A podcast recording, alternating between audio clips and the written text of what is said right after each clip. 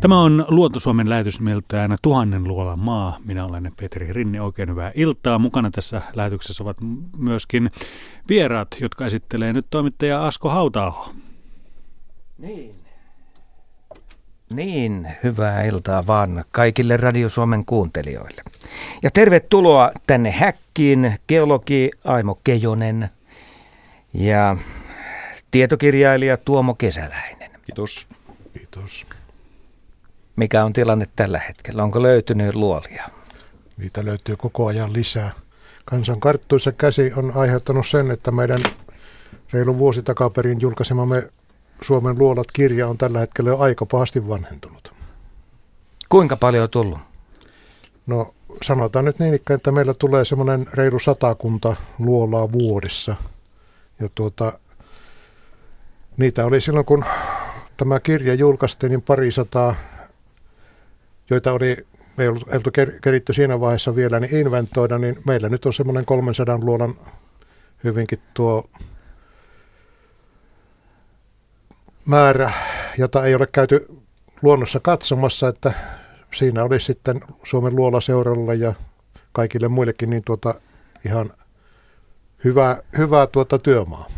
Tuomo, tuleeko puheluina nämä vihjeet, että tuus nyt katsomaan tänne, että täällä voisi olla jotain?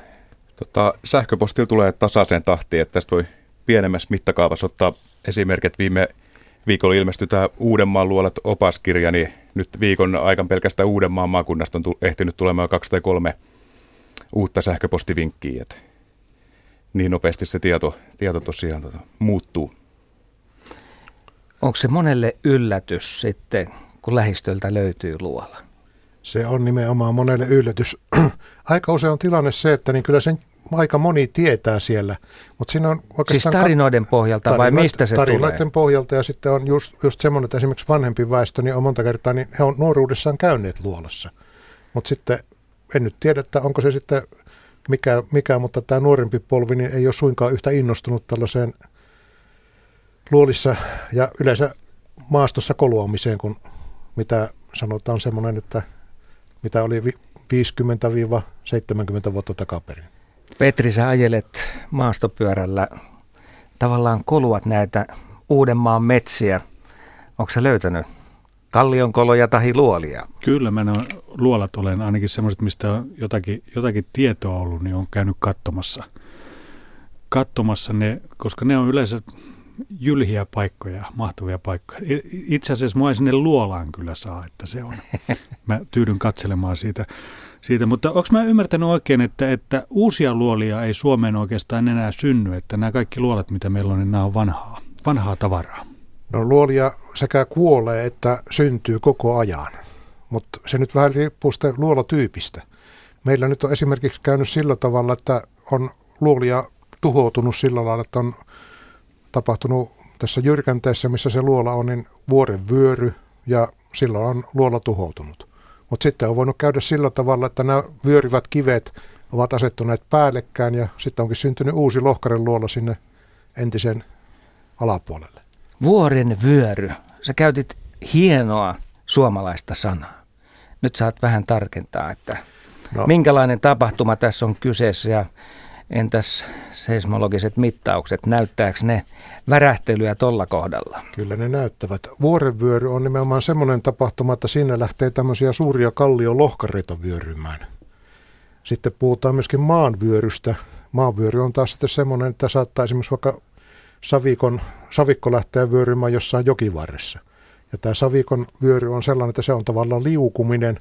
Sen sijaan vuorenvyöryssä niin tämä lohkareaineisto hyppii ja ryskää ja räiskää ja siinä syntyy tosiaan parhaimmillaan sellainen, että muutama seisminen asema, niin tämän voi yllättäen havaita.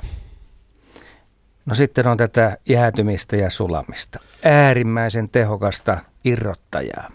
Nimenomaan. Aina kun raossa on vettä ja se veden lämpötila menee alle nollan, niin se jäätyy. Ja samalla se myöskin laajenee noin 10 prosenttia. Ja tätä kun tapahtuu vuosittain ja usein vuorokausittain, niin se on tehokas kiila, joka pikkuhiljaa laajentaa sitä rakoa. Ja sitten tietyssä vaiheessa käy niin ikään, että sitten esimerkiksi joku painopiste saattaa muuttua väärään paikkaan tai sitten joku tällainen kiilaava kivi halkeaa sillä tavalla, että yläpuolella oleva massa lähtee liikkeelle ja silloin syntyy vuorenvyöry. Ja nimenomaan kevät on sellaista aikaa Suomessa, jolloin näitä vyöryjä tapahtuu kaikkein eniten. Ja nyt on mielenkiintoista nähdä, just tänä keväänäkin nähdä ja kuulla, että mitä tuolla Mettis on tapahtunut, kun tänä keväänäkin tosiaan aika äärimmäisiä muutoksia ollut, että ne on ihan 20-30 astetta saattanut olla päivälämpötila ero lähes tulkoon. Meillä on kaksi kertaa tähän luolailtaan tullut puhelu, jossa on kiinnitetty huomiota Nastolassa Pitkäjärven rannoilla tapahtuneeseen muutokseen Kallion seinämässä. Siinä on tippunut muutama kymmenen kuutiota kallioseinämää alas. Ja mä näytin teille äsken videon tuolta paikalta. Ja silloin edellisessä, edellisessä lähetyksessä pystyttiin vaan sanomaan, että, että tiedetään tämä asia, mutta miltä se video Aimo Keijonen sun mielestä näytti? Siinähän ei tietenkään näytetä sitä varsinaista tapahtumaa, mutta se jälkitilanne on näkyvissä edelleenkin. Jälkitilanne on hyvin näkyvissä ja siinähän oli juuri semmoinen tilanne, että retkeilypolku kulkee käytännössä katsoen sillä tavalla, että se on jäänyt näiden lohkareiden alle. Ja siinä jos olisi sopivassa, sopivassa kohdassa ollut silloin joku retkeilijä, niin hänestä olisi tullut aika hyvä pannukakku, koska pari tuommoista kuorma-auton kokoista järkälettä, jotka putoavat 10-15 metrin korkeudesta ja ovat katkoneet tukkipuita kuin hammastikkuja, niin se on tuho silloin melkoinen. Onko tiedossa mitään vaaratilanteita tämän kaltaisissa hommissa? No, tämän kaltaisissa hommissa on ainakin yhden kerran käynyt tosin pienimuotoinen tällainen, eikä se ollut sitten niin ikään, että siellä olisi ollut niin sanotusti ammattimiehet asialla, mutta tuolla aikanaan Hämeenkyrössä niin oli löydetty muutamia luolia ja sitten yhtä tämmöistä käytiin sitten paikallisleiden toimittajan kanssa katsomassa.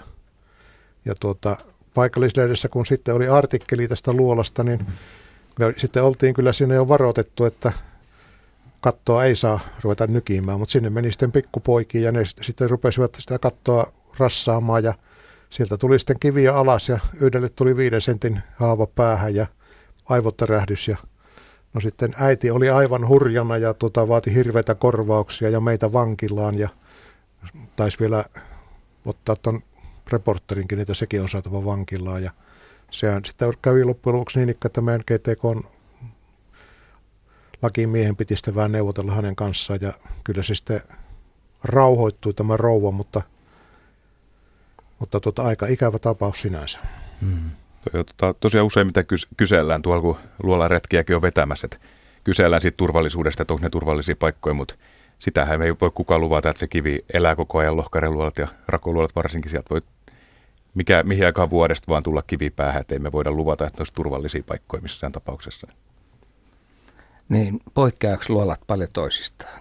Toiset on vaarallisempia, toiset, toiset on vaarallisempia, vähän toiset, helpompia, toiset on, mutta ei vaarattomia. Ei oikeastaan mikään paikka ole vaaraton. Yleensä on hyvä, hyvä ohje se, että tuota kypärä päähän, hanskat kun, kunnolliset, että ei tule kovin pahoja esimerkiksi viiltohaavoja, kun siellä, siellä yleensä on tämmöisiä teräviä kiven syrjiä ja sitten semmoinen vaatetus päälle, että ei jää kiinni siitä esimerkiksi johonkin kiven syrjään tai sitten myöskin semmoinen vaatetus, joka kestää sitä, että saattaa joutua menemään paikoissa, joissa on aika likaista. Et tosiaan usein, usein ne suuremmat vaarat on siellä luolla ulkopuolella, niin kuin hänkin tässä sanoi, että, että ne on tosi jylhillä paikoilla, korkeilla paikkoja, isojen jyrkänteiden lähistöllä, niin ehkä se on suurempi riski, että jonkun jyrkänteellä vaikka liukastut ja sammaleeseen ja tiput sieltä jyrkänteeltä alas, niin se on ehkä suurempi riski kuin se, että itse luolas loukkaantuisi. Mä oon muutaman kerran käynyt tällaisissa luolissa ja kyllä tämä ahtaan paikan kammo tulee aika nopeasti siinä, että varsinkin kun etenet sinne ahtaampaan suuntaan, että, että pitäisikö sitkin nytkin hyvän sään aikana kääntyä ympäri. Se on ihan hyvä, hyvä nyrkkisääntö tosiaan, että menee vaan niin pitkään kuin itse tuntuu hyvältä, että jos rupeaa ahdistamaan, niin silloin ilman muuta lähtee tulemaan takaisinpäin. Että ei sinne kannata tunkea, että siellä sitten iskee joku paniikkikohtaus siellä perimmäisessä nurkassa. Ja siinä tulee sellainen kummallinen ajatus siitä, että, että siellä seinissä saattaa tapahtua vielä sellaista, että se pienenee entisestään. Joo, kyllä sit... helposti iskee ahdistus ja ru, ru, rupeaa tosiaan sitä painoa, mikä tuossa valtavassa lohkareessakin on, niin jos se, jos se ajatus pääsee sinne päähän, että kuinka paljon siinä on painoa sun pää yläpuolella ja kuin pienet kivet sitä mahdollisesti kannattelee sitä koko massaa, niin siinä tulee helposti tota kaipuu sinne taivasalle. Sitten on toinen seikka vielä, mikä saattaa vaikuttaa, niin on se, että jos sä meet tuommoiseen hyvin ahtaaseen kohtaan, niin pääsetkö sä sieltä enää pois? Koska tuota, sä voit mennä esimerkiksi jostain kulmasta, sanotaan tietyllä tavalla, mutta sä et enää pääsekään sitä takaisin, koska tuota, sun jalat ja vartalo ei taivu kunnolla ja sä et näe, miten sä joudut siitä menemään. Mulla on itse, itselleni käynyt yhden kerran sillä tavalla, että mä huomasin, että mä olin paikassa, missä mä en enää kyennyt tuota pääsemään takaisinpäin. No mä sitten jatkoin eteenpäin ja tulin sitten semmoiseen paikkaan, että tämä oli tämmöinen rakouluola, niin siinä sitten jouduin kääntymään semmoisella noin 30 senttiä leveällä ylikaltevan kaltevaan pintaan liittyvällä hyllyllä ja tuota,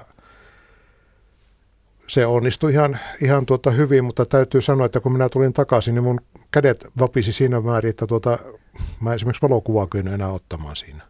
Ja tuota, se on ainoa kerta, kun minä olen ton luolan tukkinut. Mä pari-kolme lohkaretta viertin siihen suuaukolla ja ajattelin, että tämä on semmoinen paikka, että sinne kun joku menee, niin tuota, siinä on vähän, vähän liian suuri riski. Näettekö te painajaisia näistä hommista? Ei, ei ole painajaisia. Ihme juttu. Ei sen enempää Jos mä tekisin tuollaista duunia, niin mä näkisin heti. Otetaan Asko, ennen kuin kerrot noista painajaisista lisää, niin otetaan soittaja lähetykseen mukaan. Jukka Asis Asikkalasta, hyvää iltaa. No hyvää iltaa. Iltaa. Minä kysyisin sellaista asiaa, että onko, kun luolista rekisteriä tai luettelua on olemassa, niin onko tämä Asikkalassa oleva Kinisselän, tota, se on koilliskulmaa tai po, no koilliskulmaa, siellä on noin 10 metriä korkealta kalliolta aukko, josta tota, se laskeutuu No ei, kyllä se laskeutuu enemmän kuin 10 metriä, tai se on korkeampi vedestä, mutta että sieltä on, oli vielä 50-60-luvun taitteessa oli karsikko kuusi laitettu sellaisesta reiästä alas, sitä pystyi kiipeämään sinne luolan pohjalle. Se luola kulkee nimellä Manninkollin luola, tai Kerpeikkarikin siellä on asunut, eli se on tällainen rikollisen pesä. Ja tota, se laskeutuu sitten 15 järveä kohti niin, että viimeisessä päässä tulee vesi vastaan. Sitten ei tiedä, että pääsisikö sieltä sitten sukeltamaan Kinisselän aaltoihin, mutta se on nyt sillä tavalla, että mä en ole päässyt sinne koskaan, mutta mun serkut ja velipoika on käyneet ja mä olin kipeä silloin, kun olisi pitänyt retki tehdä. Ja nyt on tiettävästi tota, mökkiläinen, joka on ostanut sen alueen, niin on vierittänyt sen luolan aukkoon kiven ja sitten tota, toi karike on peittänyt sen, että sitä ei enää löydetä, mutta että olisi kiva tietää, että tämä olisi edes rekisterissä jossakin. Tästä muuten, tästä luolasta, niin taisi tulla viime kerralla yksi ilmoituskin meille. En tiedä, olitko Oho. se sinä vai tuota... Mä en ole varma, että olenko mä tuota, tuota, läpi. Tämä nimittäin tosiaan tosiaan tuntuu varsin tuota, tutulta paikalta. No niin, mutta Mut tuota, onko koskaan tullut käytyä? En ole käynyt tässä ja tämä on luultavasti, jos se meidän rekistereissä on, niin se on sitten semmoinen, jota tuota, ei ole ainakaan tuota, käyty maastossa tarkistamassa. Joo, siellä Tää... on tosiaan asu, asuintilat ihan, siis Joo. se on niin suuri. Se on ilmeisesti sille, että se, siitä on lohjennut hirveän suuri osa kallioa ja se on niin kuin alareunastaan auennut ja yläreuna pysynyt kiinni. Ja tota, se, se on silleen, että se auke, laajenee alaspäin tullessa. Mutta ylhäällä ei ole ollut kuin semmoinen reikä, mistä just ihminen mahtuu ja siihen karsikko kuusi, että sitä pitkin sinne pääsi kiipeämään. Joo. Joo. Mutta tuota, otappas ylös tuo meikäläisen osoite ja pistä, pistä tuota vaikka kirjettä tulemaan. Niin. No minähän pistän. Aimo Kejonen. Joo. Retkeilijän tie 9 C22. tie 9C 22 22 70 200 Kuopio. 70 200 ja mikä oli paikka? Kuopio. Kuopio.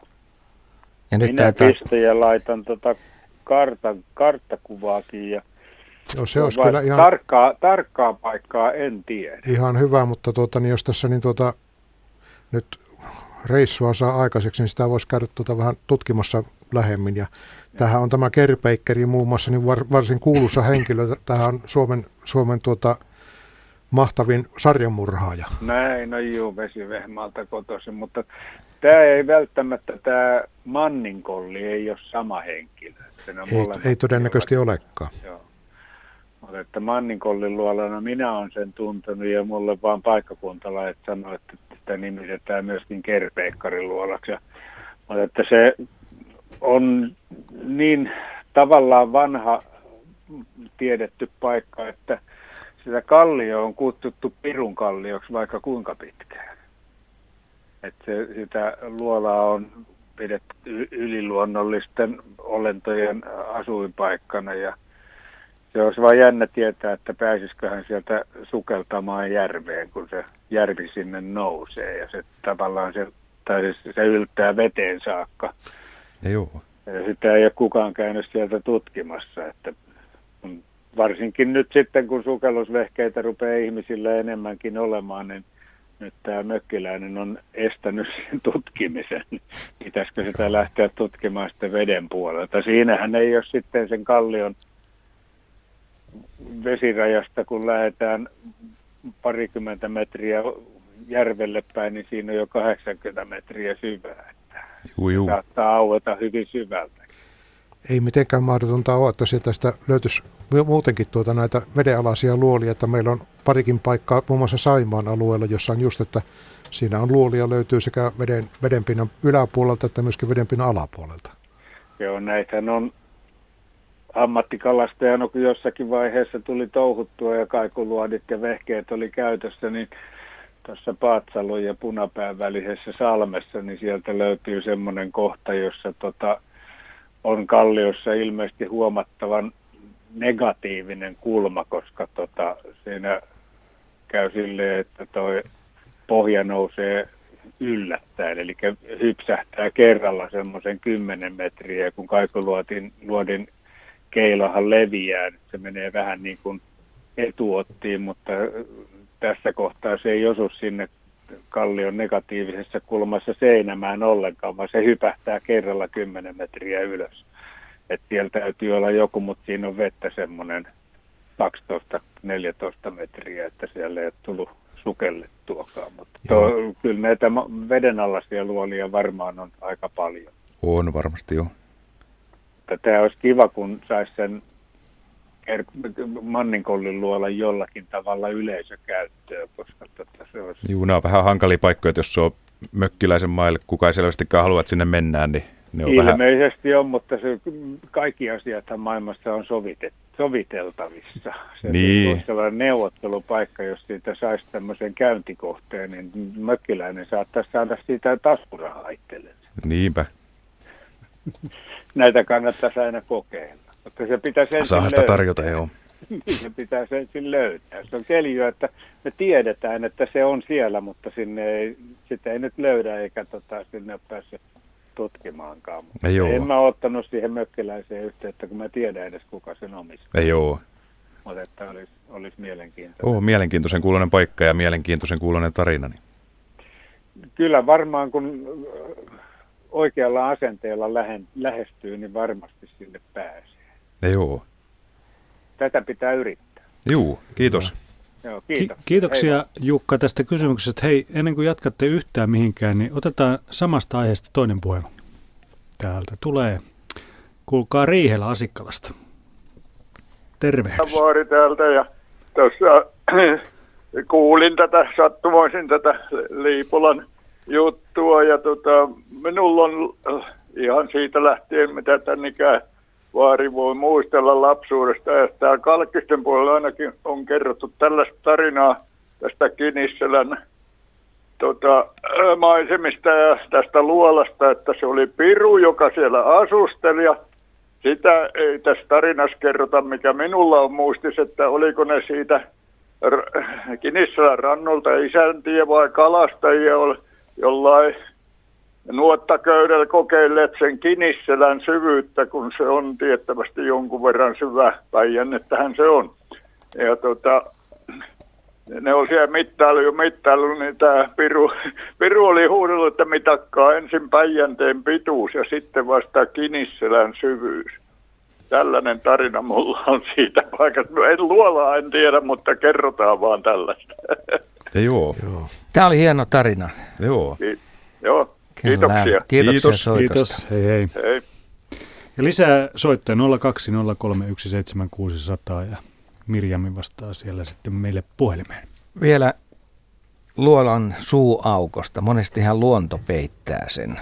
Ja näiden löytyminen on sitten vähän sattumanvaraista.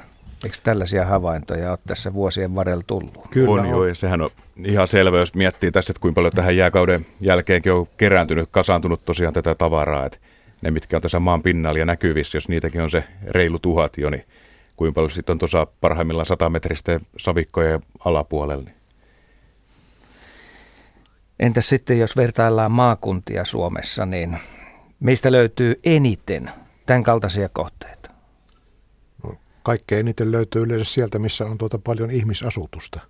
Ja tämä on ihan siis selvä syy se, että niin tuota, kun on paljon väkeä, niin tuota, on paljon havainnoitsijoita ja he sitten löytävät näitä paikkoja. Mutta sen sijaan esimerkiksi Lapissa on justiinsa, että siellä saattaa olla, että meilläkin on pari-kolme hyvääkin paikkaa sillä tiedossa, mutta kun ei tiedetä kun suurin piirtein tunturin tarkkuudella, että missä se on, niin se on mahdoton homma ruveta sitä etsimään sieltä. Siis varovainen arvio. Uusimaa ja Varsinais-Suomi. Uusimaa, Varsinais-Suomi. Ja sitten meillä on tuota, tämmöinen tietty vyöhyke, millä on aika paljon. Niin tässä salpausselkien, voi sanoa niin kuin takana, on semmoinen alue, jolla on aika paljon luolia, nimenomaan tämmöisiä lohkaria ja rakoluolia. Ja siinä ilmeisesti tämä syy on tämä jäätikön dynamiikka, joka siinä on tuota toiminut. Jäätikään siis salpausselillä on se noin satakunta vuotta jokaisella ensimmäisellä, toisella ja kolmannella salpausselillä seisonut paikallaan. Ja se on sitten aiheuttanut sen, että siinä on ollut esimerkiksi tämmöinen kylmäpohjainen jäätikkö, joka sitten on repinyt rakoja auki. Ja myöskin kasannut lohkareita ja tällä tavalla tullut sitten tätä luola-aineistoa siinä aika paljon. No nyt kun vaikka Päijänteellä katsoo näitä jylhiä kalliojyrkänteitä, mitkä suoraan tulevat veteen, niin nehän saattaa jatkua sitten vedenpinnan alle vaikka kuinka syvälle. Kyllä. Ja oikeasti, jos laskee sieltä pohjasta asti sitä jyrkännettä, niin tullaan aivan toisenlaisiin lukemiin, No se mitä me ju- nähdään. Se on justiinsa, että meillä niin yleensä näkyy korkeintaan noin 40-50 metriä korkeita jyrkänteitä, mutta parhaimmat jyrkänteet mitä on, niin siinä saattaa olla 100 metriä savea vielä tämmöisen rotkulauksen pohjalla ja nuo seinämät on jokseenkin pystyjyrkät. Tuossakin mitä muutama vuosi sitten tutkittiin, me ei tutkittu, vaan tota, julkaistiin tuloksia. Tuoltahan löytyi Itämeren pohjasta tämmöisiä 100 metriä syviä kanjoneita, valtavia kanjoneita meren pohjasta, että kyllä niitä tosiaan on merien pohjissa ja järvien pohjissa ja tuolla tota, savimaitten alla kätkös ties mitä.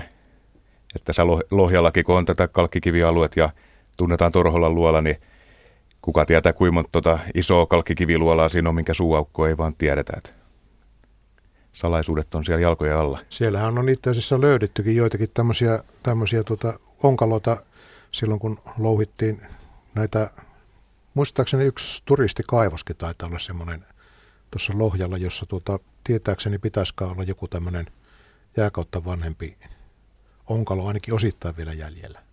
Itse en ole käynyt, mutta tuota, kuulin vaan tämmöisen ainakin huun. Joo, mä oon nähnyt it- itse asiassa valokuviakin tuolta Lohjan kalkkilouhosta ihan niin pari sata metriä syvyydessä, että kun on ollut tuota kalkkilouhossa, niin siellä se on puhkassut sitten, että se katossa on ollut luolan suuaukko, että se todennäköisesti jossain on siihen maanpinnallakin suuaukko, mistä ne pääsee, mutta kuka sen sitten löytää ja mistä niitä. Kyllä, otetaan sähköposti kysymys. Mehtämies kysyy täältä, että onko kukaan tutkinut Kiuruveden paljakan pirun koloa?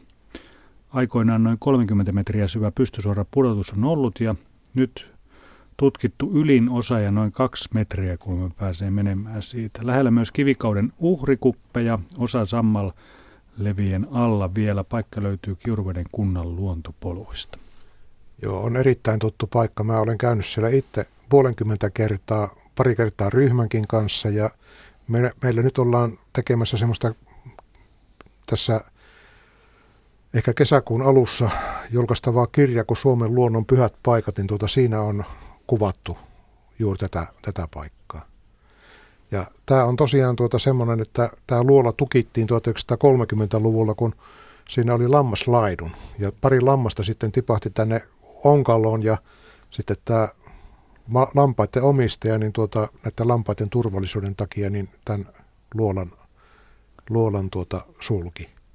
Ja mä oon siinä yhtä semmoista vanhaa henkilöä aikanaan haastatellut ja hän tuota sanoi, että se on vähän niin kuin semmoinen, että siinä on pystysuora tämmöinen piippumainen reikä, jossa sitten tuota muutaman metrin välein on vaakasuuria sivukäytäviä sivulle. Ja siitä kerrotaan sitten tästä paikasta semmoista tarinaa vielä, että sinne oli sitten pärehampaissaan yksi mies lähtenyt 18 syltä pitkän köyden kanssa. Mutta köysi ei ollut yltänyt pohjalle asti. Ja sitten tämä mies oli seuraavana yönä niin nähnyt unta, missä oli tämä luolan haltija hänelle ilmoittanut ja sanonut, että olisit tullut vielä kaksi syltä alemman, niin olisit iäksesi jäänyt tänne luolaan. Näitä luolatarinoita on siis tämän tyyppisiä tarinoita. Niin onko, nämä, onko nämä keksittyjä tarinoita sitä varten, että ihmiset ei mene sinne ja putoa? Osittain on, mutta tuota, meillä on ikävä, ikävä kyllä niin oikein omakohtaisia kokemuksia siitä, että niin monet nämä tarinat pitää yllättävän hyvin kutinsa. Ja me on useasti kuultu näitä, mutta totta kai me vähän kuullaan nytkin. No joo. Lyhyesti, mutta sittenkin ytimekkäästi. Joo, tuota, tuolla entisessä kiihtelysvaarassa, nykyisessä Joensuussa, on semmoinen luola kuin tuo, no mikä se nyt oli, toi, toi Kehnon luola. Niin, Kehnonluola. Kehnonluola, joo. Niin tuota, siinä oli semmoinen, että mä kävin aikanaan siellä Kehnonluolassa ensimmäistä kertaa yhden vanhemman maanviljelijän opastuksella. Ja hän sitten sanoi siinä vaiheessa, kun mä olin sinne luolaan menossa, että nyt kannattaa olla kaksi taskulamppua mukana, että täällä on semmoinen asukas, joka tuota ei tykkää sähköistä. No minä nauroin. Mä pääsin sinne luolan perukkaan, niin silloin taskulamppu sammu. Siitä oli palannut poltin. lamppu. Poltin. Ja, ja poltin. Joo. Ja tuota, mä tulin sitten käsikopelolla takaisin, ei mikään kovin kiva homma. No meidän piti sitten käydä kylillä ostamassa uusi polttimo ja mä sitten tuota, kävin mittaamassa sen luolan. Sitten mä vuotta myöhemmin kävin siinä luolassa ottamassa maanäytteitä, joista tein sitten siitepölyanalyysejä muun muassa. Ja mulla oli nyt kaksi lamppua mukana. Kun mä pääsin sinne perälle, niin ensimmäinen sammu. No minä kyllä rauhallisesti otin toisen lampun ja otin näytteet ja tulin pois. Kolmannen kerran minä ja Helsingin yliopiston emeritusprofessori Veli-Pekka Salonen oli menossa sinne luolaan. No Veli-Pekalla oli sitten tämmöiset kaivosmiehen varusteet.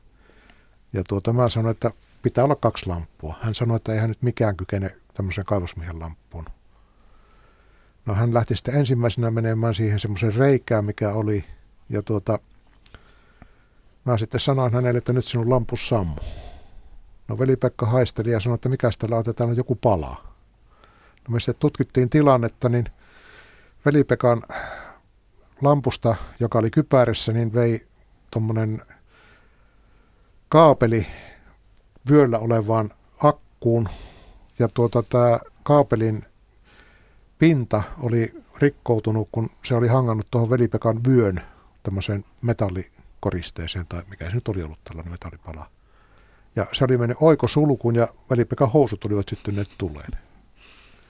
No, eihän siinä mitään. Minä annoin Veli-Pekalle oman lampun ja sanoin, että mene nyt katsomaan, että minä olen käynyt sille muutaman kerran. Veli-Pekka lähti katsomaan ja pari sekuntia myöhemmin tuli naamaltaan valkeana takaisin ja sanoi, että kuule, se sun lampus sammu. Siitä oli palannut taas polttimo. Ja tuota, sieltä luololta lähti kaksi hyvin hiljasta tutkijaa ja me keskusteltiin hyvää aikaa sitten erilaisista yliluonnollisista tapahtumista. niin mä ajattelin just kysyä, että mikä oli johtopäätös tästä tilanteesta? No, ei me tiedetä mikä sillä on, mutta siis meillä on etukäteen oli jo varoitettu.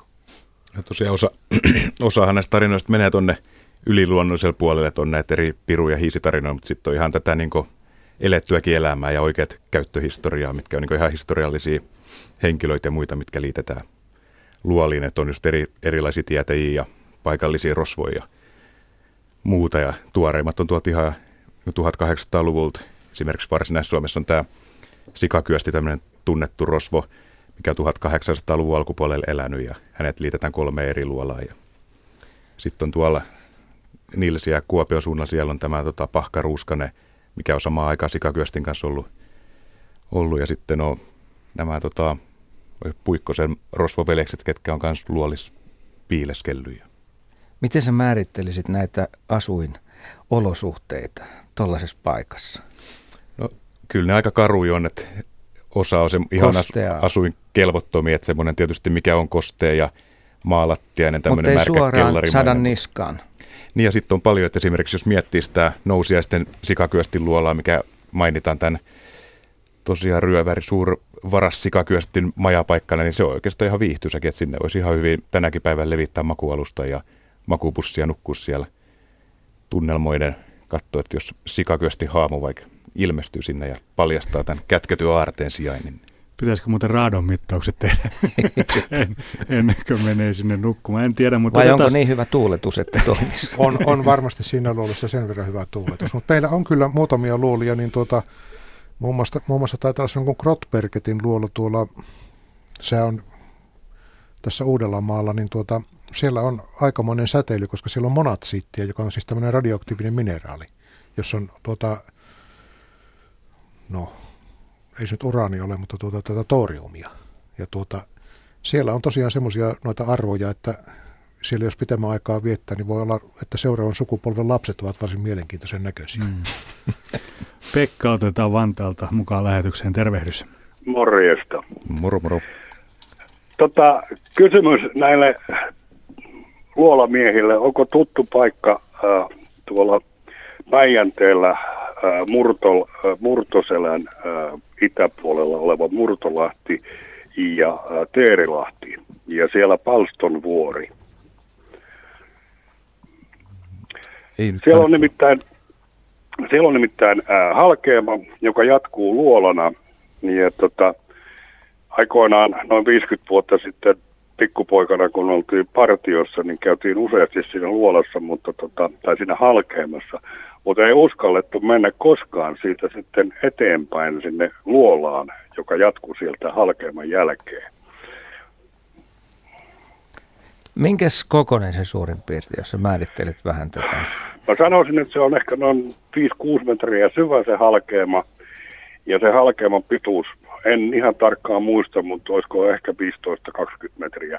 Ja sen jälkeen sieltä alkaa semmoinen luola, luola ja tota, en muista, siitä on niin kauan, että en muista tota, tarkkaan, että onko se niin, että siinä on kiviä tippunut päälle ja se on siellä nyt kivien alla se luola, mutta sen muistan, että tota, meitä oli useampi samanikäinen kaverin partiossa siellä ja me käytiin useasti siinä halkeamassa, mutta koskaan me ei uskallettu mennä sinne luolaan, vaikka tota, siitä olisi niinku päässyt sinne. Joo. Että ainakaan paikkana ei kuulosta tutut, mutta Tämä on tosiaan aika yleinen, yleinen miten ne trakoluoli muodostuu, että siihen aukeaa tämmöinen rotkomainen käytävä, mikä sitten jossain vaiheessa siihen kiilautuu, alkaa se osuus, missä on kiilautuneet lohkareet ja sitten sinne alle, alle nimenomaan jää tämä luola ja sitten se usein jatkuu siitä jonkun matkaa ja sitten pikkuhiljaa se rako kapenee semmoiseksi, että tota, ei sinne pääse enää kulkemaan. Että kyllä tämä... Joo, mä en, äh, kyllä silloin sillä taskulampuilla katseltiin sinne ja se näytti aika pitkälle menevän sinne, mutta tota, meistä tosiaan kukaan uskaltanut mennä sinne katsomaan, että miten pitkälle, kun ei tiedä, että päästäänkö sitä pois. Ja niin, se on ihan järkevä ratkaisu siinä vaiheessa tosiaan. Mutta... Ja sillä äh, vuorella, niin jos mä oikein muistan, niin siellä on toinenkin, toinenkin lähes samanlainen paikka, mutta en ihan varmaan ole siitä, että tota, sillä alueella niin on, on kyllä niitä halkeamia ja luolastoja enemmänkin. Joo. Kuulostaa ihan, Kuulostaa ihan mielenkiintoiselta. mielenkiintoiselta ja potentiaaliselta paikalta. Taas no tulee on, uutta dataa täältä. Se on, tota, äh, jos tiedätte paikan nimeltä Vaajakoski, niin ja joo. siitä tota, mm, mä sanoisin etelään, etelään päin on mitähän siitä olisi matkaa, kymmenkunta kilometriä. Oravisaaren yläpuolella, Oravisaaren pohjoispuolella. Oravisaaressa muuten on tuo ainakin yksi luola, mikä on tuo ainakin tuolla netissäkin mainittu, mutta ei ilmeisesti ihan tämä sama paikka taida kyllä olla. Voi olla, en, en ole käynyt katsomassa siellä netissä sitä. Että... Joo. Et siinä, on, siinä, on, tota, siinä on Murtolahti ja sinne itään pistää iso Teerilahti ja siitä Teerilahdesta pistää Murtolahti ja siihen väliin siihen tulee semmoinen niemeke ja siinä, siinä on se vuori ja siellä vuorella on, siinä muistaakseni on sitten siellä äh, niin kuin länsipuolellakin on hakeemia ja tällaisia. Joo, täällähän on tuota, nimenomaan tässä, tässä tuota Jyväskylän seudulla, niin tuota, siellä on muutamia oikein nättejä, esimerkiksi Tonttuvuoren luola, joka on tämmöinen Joo, sen mä kyllä varsin, varsin hieno ja tuota, muutama muukin. Muun muassa Muuramessa ja sitten tuota, tuollahan on Laukaalla, niin on sitten semmoisia luolia, missä on tuota jopa luolamaalauksiakin löytyy. No joo. Vaikka on asunut siellä parikymmentä vuotta, niin en tiennytkään. aika, aika yleinen tilanne. Se on justiinsa, justiinsa niin ikään, että tuota, tilanne on monta kertaa sellainen, että paikallinen asukas ei tiedä, sitten jotkut naapurit kyllä tietää, mutta kun ei pidä sitä paikkaa kovin minä ei ja, kerro, joo. minä ja tuota, niin se ei se tieto sitten leviä juurikaan. Joo. Ja sitten usein se, että meille ei, meille että se tieto ei tule sen takia, kun jos se itse tiedetään niin hyvin, niin sitä ajatellaan, että kyllä, kyllä noin varmaan sen tietää, että nämä on tärkeät, tärkeät jokainen vinkki, mikä tulee. Niin. Nimenomaan, koska just se on semmoinen, että mekin aikanaan vanhoista kirjallisista lähteistä näitä paikkoja löydettiin, mutta sitten nyt on tällä hetkellä tilanne se, että me ollaan käytetty ne loppuun. Ja jos me ei näitä kansan, kansan karttuisen käden tuottamia tietoja saada, niin meiltä loppuu silloin uuden, uuden tiedon saanti. No, tietysti kannattaa käydä Puulan saaristoja läpi, että mitä siellä, siellä on varmaan aika paljon. Puulan saaristossa on tosiaan, tuota, siellä on meikäläisen naapuri justiinsa kertoi, että siellä pitäisi olla yhdessä saarissa semmoinen päälle 30-metrinen lohkare, lohkareluolasto ja siihen tuota liittyy myöskin sitten tämmöisiä niin sanottuja raukkien muodostumista, että siis raukko, raukki on semmoinen usein vähän sienen näköinen ran, rantavoimi, eli on laulokon ja, aallokon ja tuota, talven jäitten muotoilema kivi. Ja tuota, siellä on just tällaisia, että siellä on, siellä on tuota sekä näitä, tätä raukkimuodostumaa, että sitten tuota vielä, vielä sen jatkona tämmöistä rako, juttua? Joo, mä, mulla, on, mulla on kesämökki tuossa äh, lähellä Otavaa siinä ja siellä on semmoinen kuin Tujulampi ja siinä on, siinä on tota, aika jyrkkä kallio, kallio olen 60-luvulta saakka ollut siellä, mutta kertaakaan en ole käynyt tutkimassa sitä kallioa, että pitäisi tässä kesällä käydä tutkimassa vähän tarkemmin, että mitä sieltä löytyy. Kannattaa ehdottomasti, joo. Selvä. Ne voi välillä olla niin yllättävissä paikoissa tosiaan, että se saattaa olla, että se näyttää kaukaa katsottuna vain tasaiset kalliolta. Sitten kun menee päälle, niin siellä saattaa olla yhtäkkiä joku iso halkeama tai Joo. muuta, mistä pääsee sitten laskeutumaan.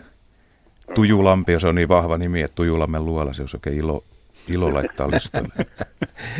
Joo, se täytyy, täytyy käydä ensi kesänä katsoa. Juu, ja pistä, pistä tieto, jos löytyy. Ja... Joo. Joo, katsomassa se on aika jylhä kallio siinä kallio siinä tota Lammen rannalla. Joo. Se on, niin tota, täytyypä käydä katsomassa se. Joo, se on hyvä kesäsuunnitelma. Hyvä, Joo. kiitoksia soitosta Pekka. Kiitos. Kiitoksia. No niin, moi. Hei, pitäisikö meidän tehdä semmoinen luolan pieni määritelmä tässä, että mikä, mikä käy luolasta? No meillä silloin aikanaan, kun ruvettiin 80-luvulla tätä luolahommaa tekemään, niin oli itse asiassa just se, että niin meille tuli vähän vaikeuksia määritellä, mikä on luola. Ja sä olit muuten alusta lähtien mukana, eikö niin? Mä olen ollut alusta lähtien. Luolamiesten alo- luolamies. Aloite, aloite, ei kun siis minä, minä, minä olen tuota semmoinen, että minä en ole luolamies, minä olen luolaprofessori. Ne, no niin sekin vielä. Hän on, hän on luolamies.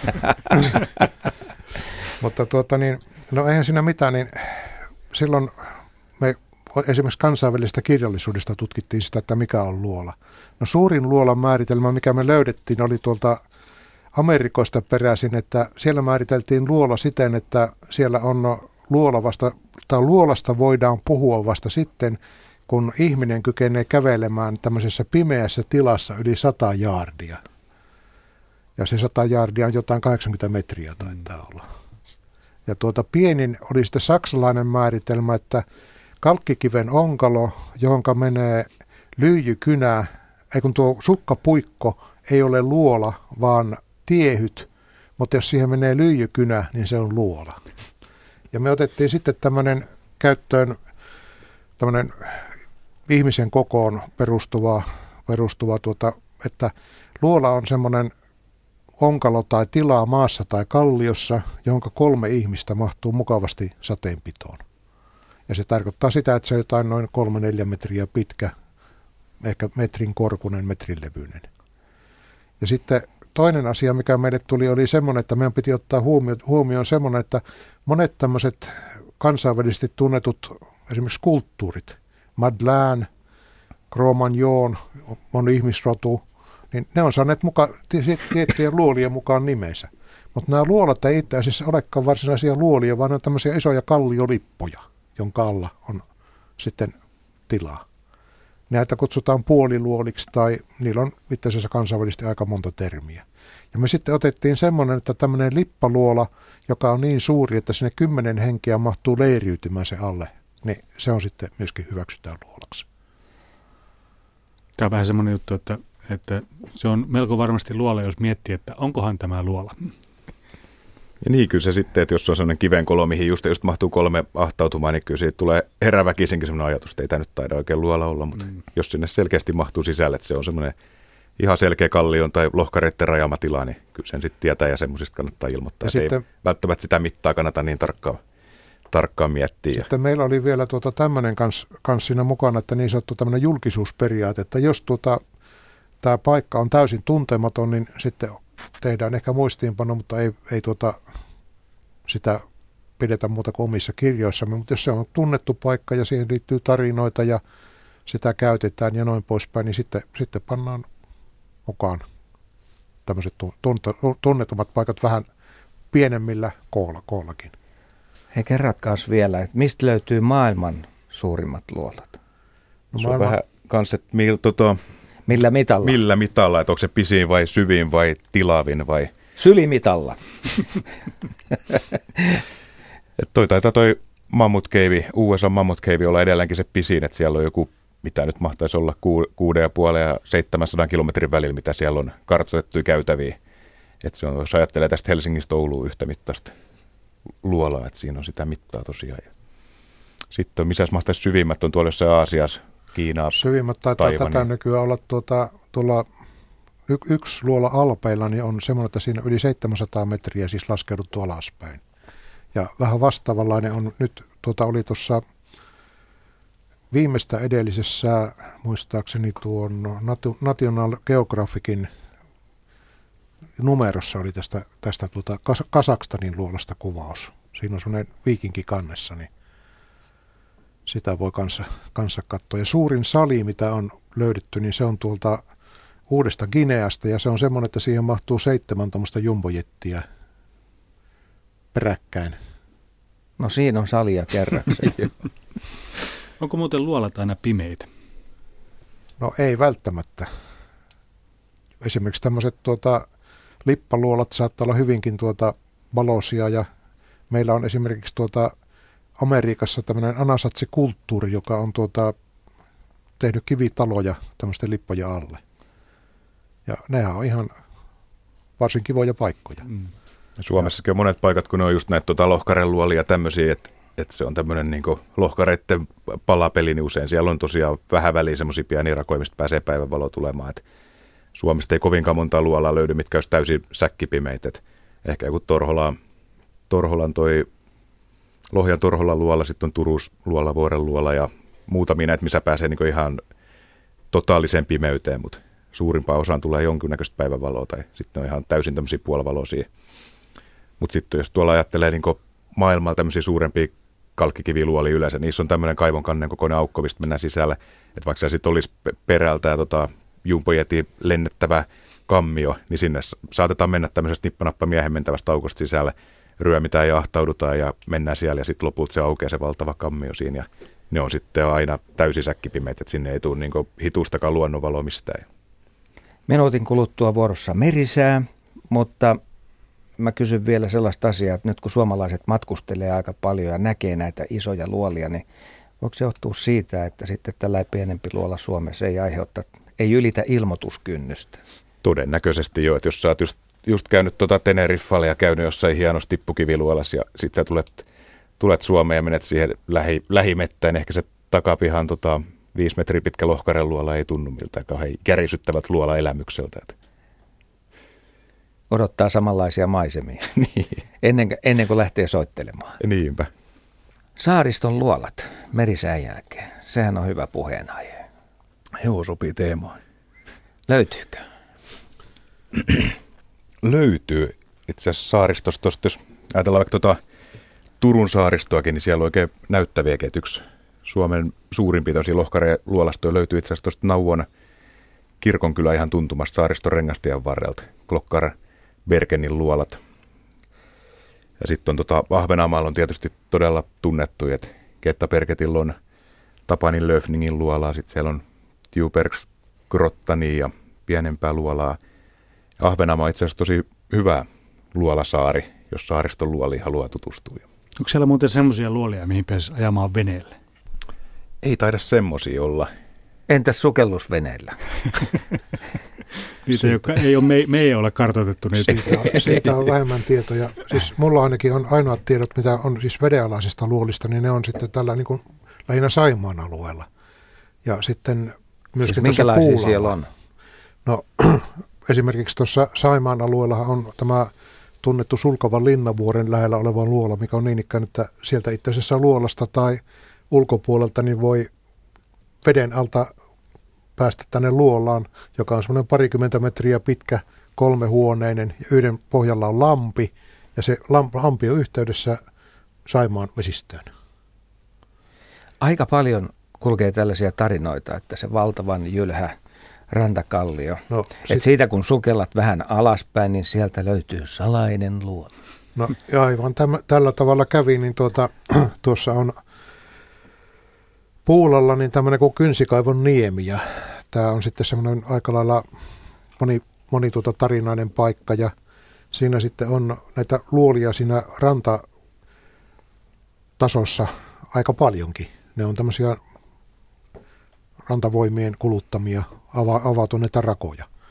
No sitten mulla oli tuota yksi tuttava tässä takavuosina tuolla, hän taisi olla Mikkelin urheilusukeltajissa ja hän sitten sukelteli minun pyynnöstäni sinne se edustalla ja sieltä löytyy myöskin niin tuota aika mukava lohkaren luolasta, joka on veden alla. Mä sitten muutaman valokuvan siitä aikanaan näin, mutta tuota, se nyt on vähän vaarallinen paikka, niin en sitten ole kovin suurta, suurta tuota elämää pitänyt siitä ja ihan tarkasta paikasta. No, nämä luolat on kuitenkin semmoisia, mitä tässä nyt on ku- kuunnellut, kuunnellut teidän juttuja varoiteltu myöskin niistä, että täytyy olla tarkkana, kun sinne menee. Niin onko tämä luolastoon meneminen vähän niin kuin sukeltaminen, että ei kannattaisi yksin lähteä? Ei nimenomaan. Yleensä on niin ikään, että aina kannattaa olla kaveri mukana. Ja Myös sitten, kuivassa luolassa. Myöskin kuivassa luolassa. Ja sitten yksi on semmoinen, mikä on aina, niin, tuota, niin yksi kaveri voisi kyllä olla aina siinä luolan suuaukolla tavallaan niin kuin vahtia pitämässä, että jos vahinko tapahtuu, niin hän kykenee sitten apua hälyttämään. Niin se on se kaveri, joka aina sanoo, että miksi mä aina tää. niin, niin. Joo. Joku ainakin tietäisi tosiaan, että missä on, että jos se sattuu, niin Näin, tiedetään, näissä, mistä lähdetään etsimään. Näissä luolissa nimittäin ei esimerkiksi, vaikka sulla olisi kännykkä mukana, niin välttämättä ole sitä kenttää. Mm. Ja sitten monet luolat on vielä semmoisissa paikoissa Suomessa, että siellä ei kenttää ylipääsäkään ole. Lapissa muun muassa olen käynyt parissakin sellaisessa paikasta, ei ole minkään valtakunnan kenttää, vaikka, vaikka olisi tuota aika korkean mäenkin päällä. Tuli itse asiassa mieleen vielä siitä, kun sä kysyit, että pääseekö veneen kanssa, niin tuossa Vihdis on, se on sen verran vaatimaton luolana, että se ei tähän Uudenmaan luolat kirjaankaan päässyt mukaan, mutta siellä on tämmöinen, mikä se oli, joku, onko se musta kellari vai mustamäen luola, niin se on tämmöinen tota, veteen rajoittuva lippaluola, minkä alla on sitten kirkkoveneen kanssa muun muassa pidetty tota, sadetta ja siinä on ehkä saatettu vaatteitakin vaihtaa veneen kyydissä. Että se on ollut tämmöinen niin kirkkomatkan varrella oleva tämmöinen levähdyspaikka. mutta se on lippaluola, että se ei ole tämmöinen niin kuin... Ja samanlainen lippaluola löytyy, tai parikin semmoista löytyy tuota, tuosta Sa- Savonlinnan saaristosta. Ja me jatkamme täältä Pasilan P4-studiosta Luola-iltaa tai tuhannen Luolan maa-iltaa. Luontosuomi-lähetys on kyseessä. Minä olen Petri Rinne, mukana myöskin toimittajana Asko Hautaaho ja vieraana meillä on täällä geologi Aimo Kejonen ja tietokirjailija Tuomo Kesäläinen. Joo, me voitaisiin puhua vähän näistä luolien eläimistä ja eliöstöistä. Oliko sulla siihen liittyvä sähköinen viestikin siellä, mutta Joo, mä kyllä. katsoin, että tämän kaltaista asiaa haluttaisiin, että Joo, otetaan pikkasen tosta, tosta, saatettaisiin päivänvaloa. Joo, siis mä, siis tuota noin, uh, milla, tämä siis kysymys kuuluu ihan sanasta sanaan näin, että millaista elimistöä luolesta löytyy ja onko yllätyksiä tiedossa, jos lähtee tutkimaan, jos lähtee kolomaan näitä? Mitä luolia? eläimiä voi tulla vastaan? Kyllä no. tota, on niissä yllättävän vilkaskin, että pääasiassa tota, tämmöistä selkärangatonta, että hyö, hämähäkkejä, hyönteisiä ja muuta, että muutamia tuommoisia hämähäkkejä, mitä on esimerkiksi onkaloaukokki ja luolakki, mitkä tulee lähes tulkoon joka luolasta, että ne on tosi luolaa suosivia hämähäkkejä. Sitten on tuonne harvinaisempi, mitä on Ah- Ahvenanmaalta ja Varsinais-Suomesta Turun saaristosta tähän mennessä löydetty tämmöinen tota, luolaaukko hämähäkki, mikä on tosi iso ja näyttävä. Kuinka iso? No, Hevosen pään kokoinen. Niin menisin Lähes tulkoon, sitä. Kyllä se saattaa olla tuommoinen ihan niin 6 senttiä takajalkojen etujaloista ja se vartalokin niin useamman senttiä, että se on oikeasti, oikeasti iso hämähäkki. Ja se on vielä sellainen kiiltävä, kauniin värinen, että jos sen sieltä luolasta tota, löytää, niin se on kyllä semmoinen, mikä Hätkähdyttää. hätkähdyttää. Sitten on talvisin ehkä kaikkein eniten luolis näkee perhosia. Siellä on tota, liuskayökkösiä, kiiltomittareja ja jotain muita yökkösiä mittarilaja, mitkä talvehtii siellä. Ja sitten semmoinen, mikä monille tulee yllätyksenä, niin päiväperhosia näkee todella paljon. Et esimerkiksi neitoperhonen, näitä nyt ei hirveästi ole päiväperhosia, mitkä talvehtis aikuisena tai luolissa, mutta neitoperhonen on tämmöinen yksi tota, ihan selvä luolasuosia. Et melkein luolaan, kun luolaan menee talviseen aikaan, niin sieltä neitoperhosen löytää, tai nokkosperhose. Sitten on tota sitruunaperhosi joskus nähty päiväperhosista. Ja lepakoita. No lepakko on tietysti yksi, että toi, että tuommoinen lohkaren luola, kun siinä on 50 metriä ihmisen mentävää käytävää, niin siellä on sitten satoja metriä lepakon mentävää, että ne menee yleensä niin pieniä aukkoja, että lepakkoja näkee usein tuommoisissa niin selkeimmissä kellareissa tai punkkereissa, mutta tota, luonnonluolissa on usein niin pieniä rakoja, että siellä on aika vaikea päästä näkemään lepakkoa. Mutta pohjan lepakosta tulee joka vuosi havaintoja, että kyllä niitä lepakoitakin siellä on, on paljon ja niitä on mahdollisuus sieltä löytää ja törmätä. Onko niin paljon koskaan nilviä sitten, kun näissä Indiana Jones-elokuvista, kun fikkari laitetaan päälle, niin kuhisee siellä? No kyllä se on, ja tota, no hyttyset on yksi semmoinen, mitä kuhisee. Et Suomessahan on toinen 40 hyttyslajia, mistä yhdeksän talvehtii aikuisena, ja niitä lähestulkoon kaikki lajit todennäköisesti voi löytää luolista. Niitä saattaa olla ihan niin satoi pienelläkin alueella. Ja sama noit tota, liuskayökköset, niin ne kerääntyy suuriksi ryhmiksi. Et itsellä mikä on, niin semmoinen puoli metriä kertaa puoli metriä kallio seinämä, niin siinä oli 45 liuskayökköstä. Se, sekin on kuitenkin tuommoinen useamman sentin mittainen yöperhonen, aika iso kokonen, niin kyllä siinä saattaa, jos hiukankin ötökkäkammo on, niin tulla hi- hiukan sellainen tota, paniikkireaktio. No minulla taas on tuota, aika monta kokemusta siitä, että sienisääsket on semmoinen, että niitä saattaa olla luolissa niin tuhansia. Ja luolaan kun menee, niin näyttää, että siellä ei ole mitään. Sitten kun vähän heilauttaa kättään sillä, niin sitten siinä on semmoinen kuhina, että tuota ei meinaa sekaan sopia. Nämä sienisääsket eivät pure, mutta tuota, ne sitten lentää esimerkiksi päin kasvoja. ja Sitten kun ne esimerkiksi tuon silmälasin ja silmän väliin, niitä tulee kymmenkunta kappaletta, niin se on aika, aika tuskastuttavaa. Mä tuota, en sitten oikein tiennyt, että mitä ne sääsket on, niin mä sitten tein tämmöisen kammottavan rikoksen, että kävin hakemassa sanomalehteä ja tuota, pistin luolan lattialle, sitten kun pikkusen raidia panin perään, niin sain tuota oikein hyvät näytteet. Ja tuota, lähetin sitten Oulun yliopistoon yhdelle tuota, puolituttavalle, joka on tutkinut sääskiä jonkun verran. Ja hän sitten sanoi, että hän ei valitettavasti voi muuta sanoa kuin, että ne ovat sienisääskiä, mutta sitten lajin määritys on täysin mahdoton, koska meillä Suomessa on noin 600 lajia näitä. Ja mä oon tämmöisiä esimerkiksi tuolla Saimaa alueella useissakin paikoissa. Sitten oli tuolla Keski-Suomen pohjoisosissa ja sitten yksi luola tuolla Ahvenanmaalla. Ja kaikki on tässä niin kuin keväällä, touko-kesäkuun siinä puolen välin välillä.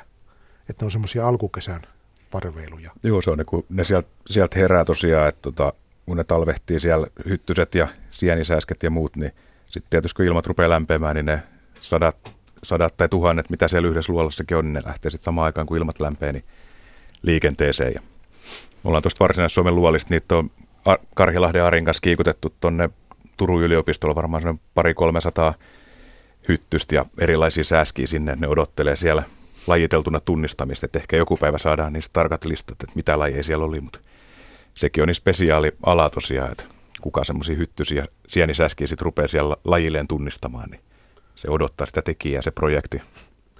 Sitten isompiakin eläimiä kyllä löytyy, että minä, minä olen yhden kerran luolassa tavannut karhun. Ja tuota, me se olikin hyvä säikähetti ilmeisesti tuota yhtä paljon molemmat ja tuota, sitten isä oli jäänyt, hän oli mulla silloin autokuskina, niin tuota, kun mulla on vähän näkövikaa, niin en saa ajaa autoa. Niin tuota, hän oli sitten jäänyt puolukkaan ja tuota, mentiin sitten isän kanssa uudelleen sinne luolalle ja isä sitten katteli, kun oli jäänyt polulle jälkiä, totesi, että eräuspoikainen ja sitten siinä oli komeita ulosteita. Ja täytyy sanoa, että se murahdus, joka sieltä, kun minä olin luolaan menossa, niin kuulu, niin oli kyllä semmoinen, että hyvä, kun en itsekin, itsekin tuota tehnyt housuun. No siihen toinen karhukasan viereen. Toinen sitten tuota, tämmöinen aika jännittävä tapaus oli semmoinen, että mä sitten olin tuota yhdessä luolassa tuolla Mikkelin tienoilla ja sitten olin ottamassa valokuvaa siitä. Ja tuota, sitten yksi, kaksi, niin mä huomasin vaan, että niin minun kohti tulee supikoira. Ja se ei välittänyt siitä, että minä olin sinne taskulampulla valasin sitä kohti yhtään mitään. No mä sitten äkkiä tuon kameran pistin kuntoon ja laukasin salamavalon päin sen naamaa ja kuuluva uikja. Sen jälkeen kun minä sitten jotain näin, niin tuota, ei se koira, supikoira enää ollut missään. No sitten mä tuota, sen valokuvan, kun sain sitten kehitettynä, mulla oli siellä aikaa filmikamera, niin tuota, siinä näkyy semmoinen hahmo, mistä erottuu korvat ja kaksi nappisilmää. Hmm. Siinä kun näistä yllätyksistä kysyttiin, niin tosiaan saattaa tulla ihan harvinaisuuksiakin vastaan, että tuolta mitä Turun luolasta pari vuotta sitten löysin tämmöisen polttiaislajin, mikä ei, mitä ei Suomesta ilmeisesti ole aikaisemmin mistään luolasta löydetty.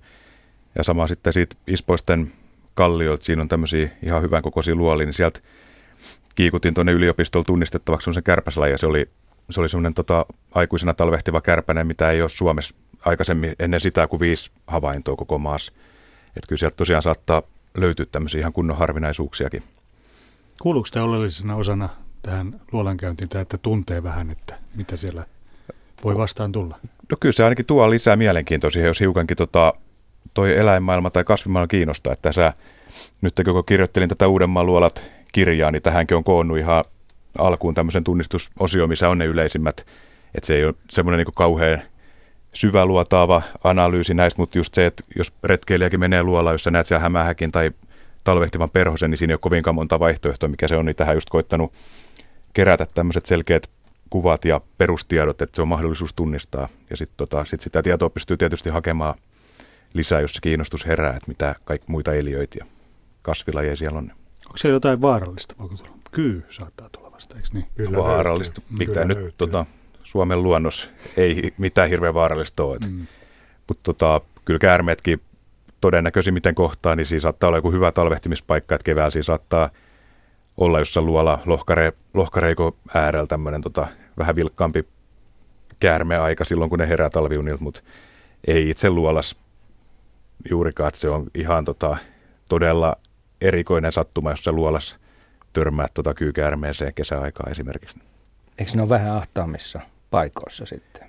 Ei ole, ja mitä ne sitten enemmänkin varmaan lämmön perään kuin tuommoisen mm. tota, kylmän, kylmän kosteen kellari, missä ei ole mitään syötävää. Niin. Mutta nämä talvehtimispaikat on sellaisia, että Talvehtimis... siellä säilyy sitten se lämpökin. Että... Joo, tot, totta, että ne on, ne on tietysti eteen, ne tuommoisessa avarasluolassa on, ja silloin kun ne talvehtii, niin ne on, ne on ihan tajuttomia. ja sitten kun ne herää, niin sitten ne vaan köllöttelee, ne silloin ole kenellekään vaaraksi siellä. Kumpi, kumpi on mukavampaa, mennä luolaan talvella vai kesällä? No et, molemmat on ihan mukavia aikoja. Tota, ehkä jos tätä elä, eläin- ja eliömaailmaa ajattelee, niin talvi on ehkä antoisampi, koska silloin siellä on tosi paljon näitä talvehtivia. Ja silloin ne ei ole haitaksi. Et kesällä, kesällä ne ötökät on ehkä enemmän riasaksi. Ja just tuolla tota, yhden kaverin kanssa, kun sikakyöstin luolla oltiin, niin siellä oli sellaisia pirumoisia hevosparmoja. Tuntui, että sikakyöstin kirous oli siellä edelleenkin voimissa. Ja ne oli varmaan tätä pahaa, pahaa rikollisen verta joskus menneisyydessä imenyt, että ne oli niin aggressiivisia, että kyllä talvella kaikissa vuoden ajoissa on omat hyvät puolensa. Löytyykö talvella jäämuodostelmia? Onko se niin kylmä, että pysyy? Kyllä, tuota, meillä itse asiassa on Suomessa yksi semmoinen luola tuolla Inarijärvessä, niin sanottu Korkea Mauran jääluola, niin siellä on tämmöinen tanssilattia, Ikuinen joka on jäätä. Jää. No se nyt on viime aikoina niin tuota, ruvennut vähän sulaamaan, että se on joka, noin joka kolmas vuosi sulanut. Ja tuota, tässä nyt ilmeisesti on aika hyvä esimerkki siitä, että tuo ilmastonmuutos on ruvennut vaikuttamaan, koska siellä on tämä jään pinta, mikä on, niin se on laskenut liki metrin verran. Siellä oli aikaisemmin, siinä siis näkyy tänäkin, tänäkin päivänä, että missä oli aika, aikaisemmin. Yläpuolella on tämmöistä jotain jäkäläkasvillisuutta ja tämän tämmöistä levää kasvaa. Sitten siinä on ihan tuota puhdasta pintaa semmoinen metrin verran ja sitten tuota tulee vasta tämä jäätikkö. Ja tämä justissa viittaa siihen, että tuota, siinä on kaksi mahdollista. Toinen on se, että on ilmasto lämmennyt, tai toinen on sitten se, että niin kuin siellä on ruvennut käymään turisteja. Niin jokainen turisti vastaa noin 400 watin lämmitintä. Ja tuota, jos sinne tulee iso porukka, niin se tietää sitä, että luolan lämpötila, sen on loppujen lopuksi kuitenkin aika pieni se ala, niin se nousee muutamalla asteella. Hmm. Ja, ja se voi riittää. Se voi riittää. Hei, otetaanpa Veikko Kangasniemeltä mukaan lähetykseen. Tervehdys Veikko. Halo, halo. Nyt ei me saada Veikkoa. Otetaan Veikko vähän kuluttua tuota, uudestaan. Uudestaan, Miriam, tuota, Jos vielä tästä jäästä mm. pikkusen jatkan, niin tuota, mä yleensä en juuri voi sanoa eväni liikaa tai ennen kuin juhannuksen jälkeen, koska tuota, monta kertaa on tilanne se, että niin tämmöisessä luolassa saattaa olla jäätä siellä syvemmällä. Sinne tulee tämmöisiä valuvesiä, jotka sitten jäätyy sinne ja ne tuota heinäkuulle asti on jäässä siellä ja esimerkiksi luolan mittaaminen on täysin mahdotonta, jos siellä on sitten tuota muutama kuutiometri jäätä, josta ei tiedä, että mihin se luola alkaa ja mihin se loppuu sitten. Nyt aivan niin päivän tuore esimerkki, että tänään, tänään tuossa matkalla, kun olin tänne päin, niin kävin tuossa Lohjalla Urtmäen luolis, mikä on tämmöinen komea, komea tota, rakoluola kokonaisuus, niin siinä rupesi kallion päällä olemaan jo semmoinen keväinen 20 astetta äkkiä siinä kallion pinnalla ja sinivuokot kukki. Ja sitten kun laskeutui sinne luolaan, niin siellä oli ihan jääkylmää kellarimainen, tota, varmaan lähellä nollaa lämpötilaa ja monta kymmentä senttiä jäätä siellä pohjalle. Et kyllä se tosiaan kestää kauan ennen kuin ne sieltä koloista sulaa, että päästään samoihin lämpötiloihin kuin ympäröivillä kallioille. Minkälainen akustiikka hyvässä luolassa on? No oikeastaan on semmoinen, että tuota kahta samanlaista ei ole. Meillä on parha, parhaat akustiikat on semmoinen, että esimerkiksi tuota tuo tippuva, ve, tippuva vesi saattaa aiheuttaa jotain semmoista, että se on niin kuin semmoinen plim, plim, plim kuuluu siellä. Mutta sitten on taas toiselta puolella on joskus sellaisia, että ei siellä oikeastaan esimerkiksi kaikua ei ole ollenkaan. Kaikkea siltä väliltä löytyy. Juu. Suomessa tietysti nämä on pieniä nämä luolat, mutta kyllä tuolla niin suuressa maailmassa ja suurissa luolissa niin järjestetään ihan konsertteja, tämmöisissä isoissa tippukiviluola, kammioissa ja muuta. Että kyllä niissä tosiaan on, on semmoinen hyvä ja omalaatuinen, että siellä kannattaa konsertteja järjestää. Mut siellä on hyvä sali. Ja niinpä. Siellä on hyvä sali. Ja sama juttu, että meillä Suomessa niin ero luolot aika paljon esimerkiksi noista tippukiviluolista siinä, että meillä niin itse asiassa komeimmat tippukivet, mitä löytyy, niin niitä on esimerkiksi tuota tuossa pitkän sillan alla, sitten tuota, tuolla Suomenlinnan vonkkereissa. Sitten yksi aika hyvä paikka, mistä löytyy tuota tippukiviä, on sitten tuo Otaniemessä oleva väestösuoja.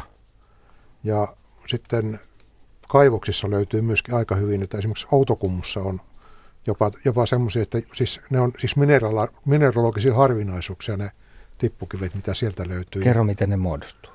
No siinä on niin ikään, että pohjavettä, jossa on tuota jotain mineraalia liuenneena, valuu kallion läpi. No sitten kun se tapaa ilman, niin siinä esimerkiksi tämän veden pH ja EH, siis sen tämmöinen sähkövarausjuttu, niin ne muuttuvat.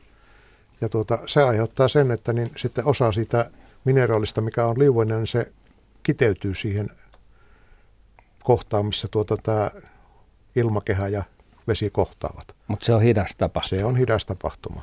Hei nyt meillä on Veikko tällä linjalla. Tervehdys. No terve. No niin. Täältä Veksi Kangasniemen kesäasukas. Terve Veksi.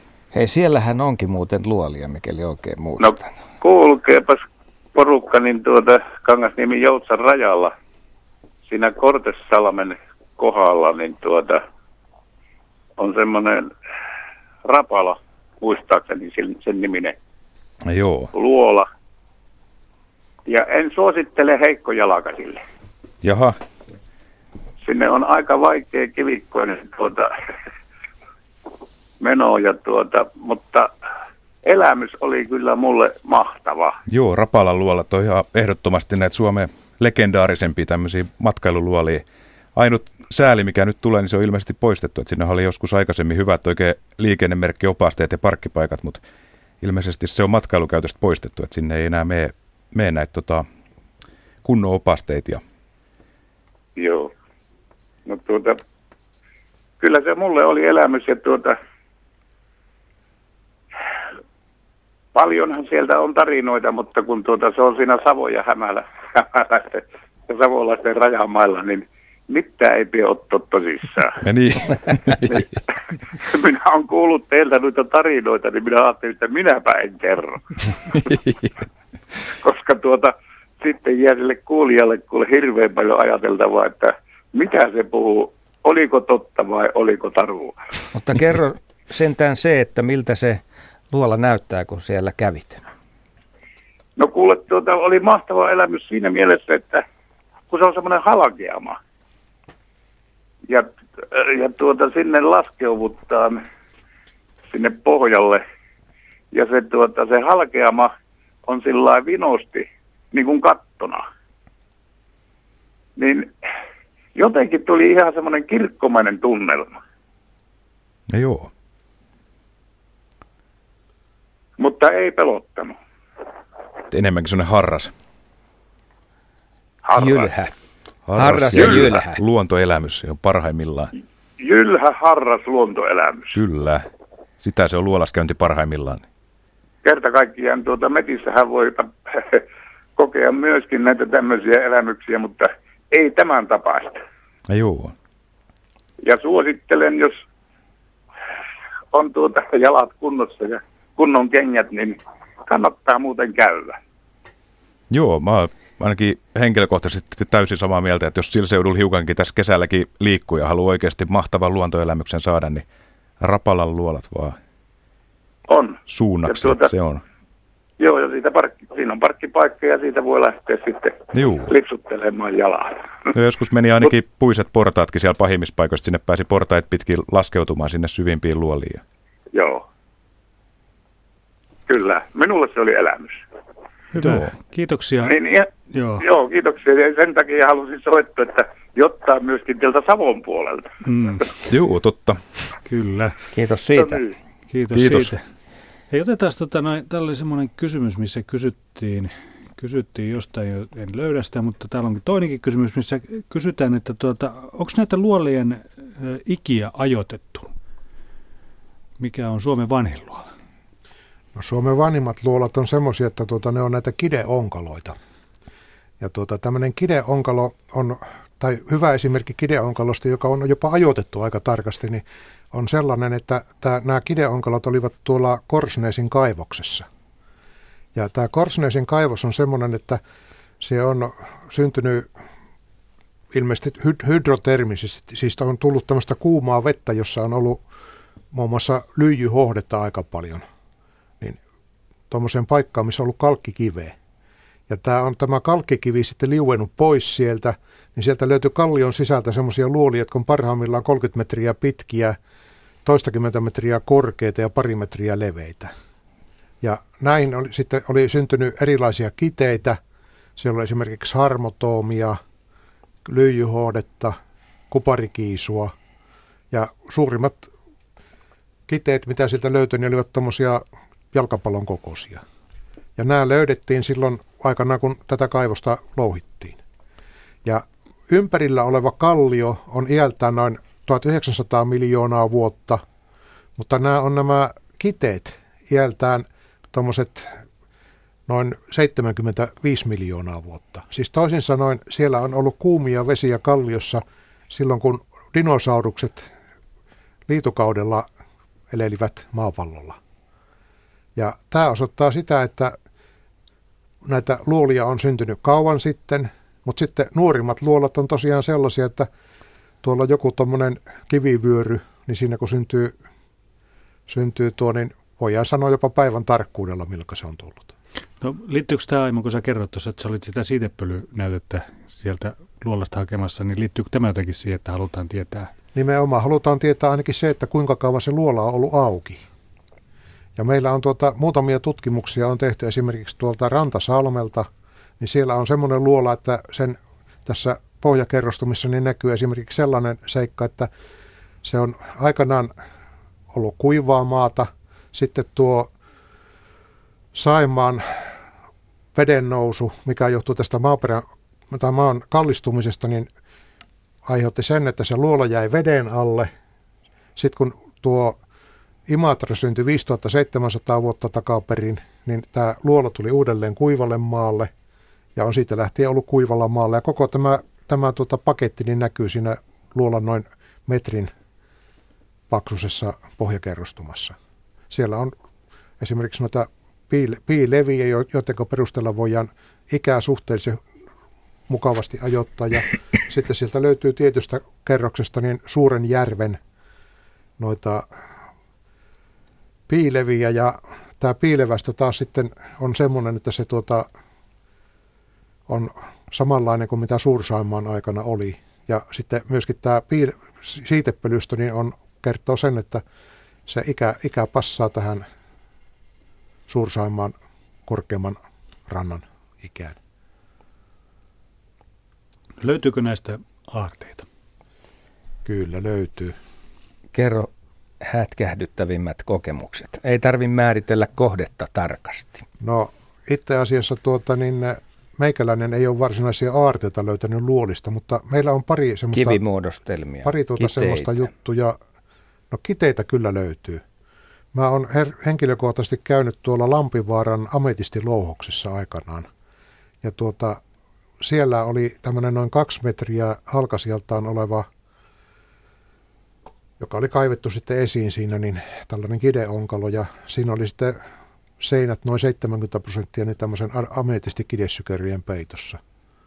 Ja suurin yksittäinen kide oli semmoinen miehen pään kokoinen ja näiden kide, kiteiden keskikoko oli tämmöinen miehen nyrkin kokoinen.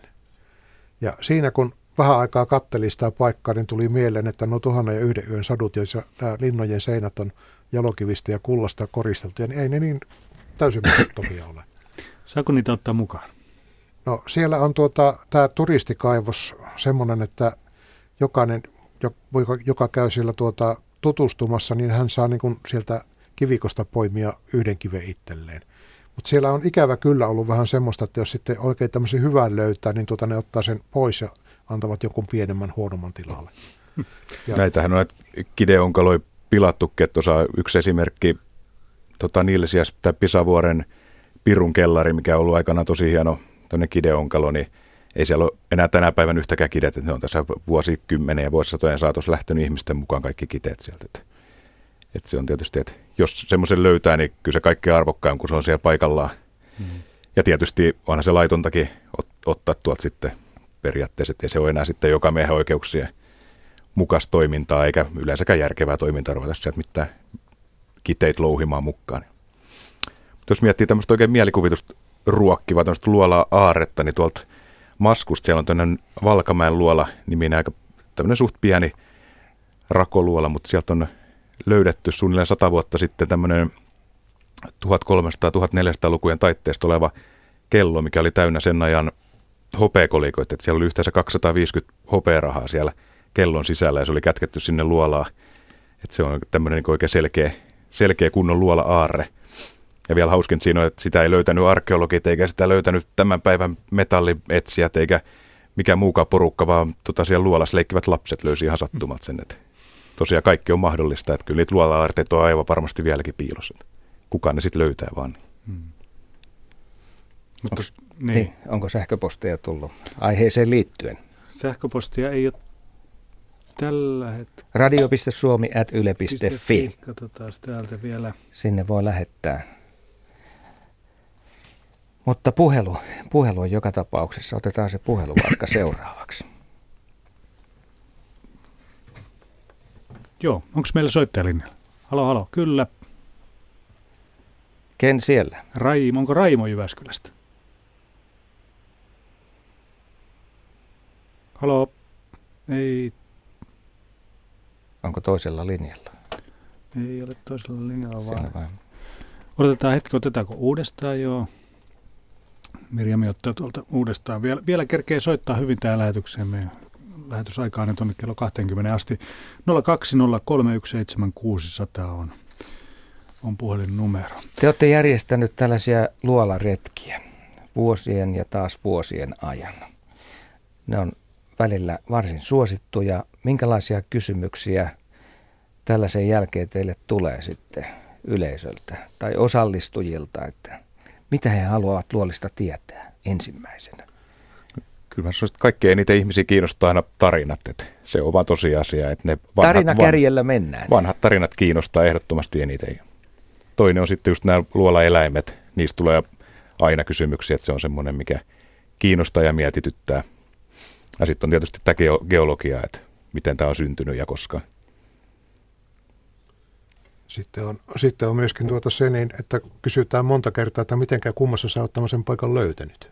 Se on ollut yksi aika usein näillä, näillä tämmöisillä retkeilyillä niin eteen tuleva kysymys. Synty, syntyykö siitä itsessään jo tarina? Luolan no, löytymisestä? No kyllä sitä joskus aina syntyy tarina.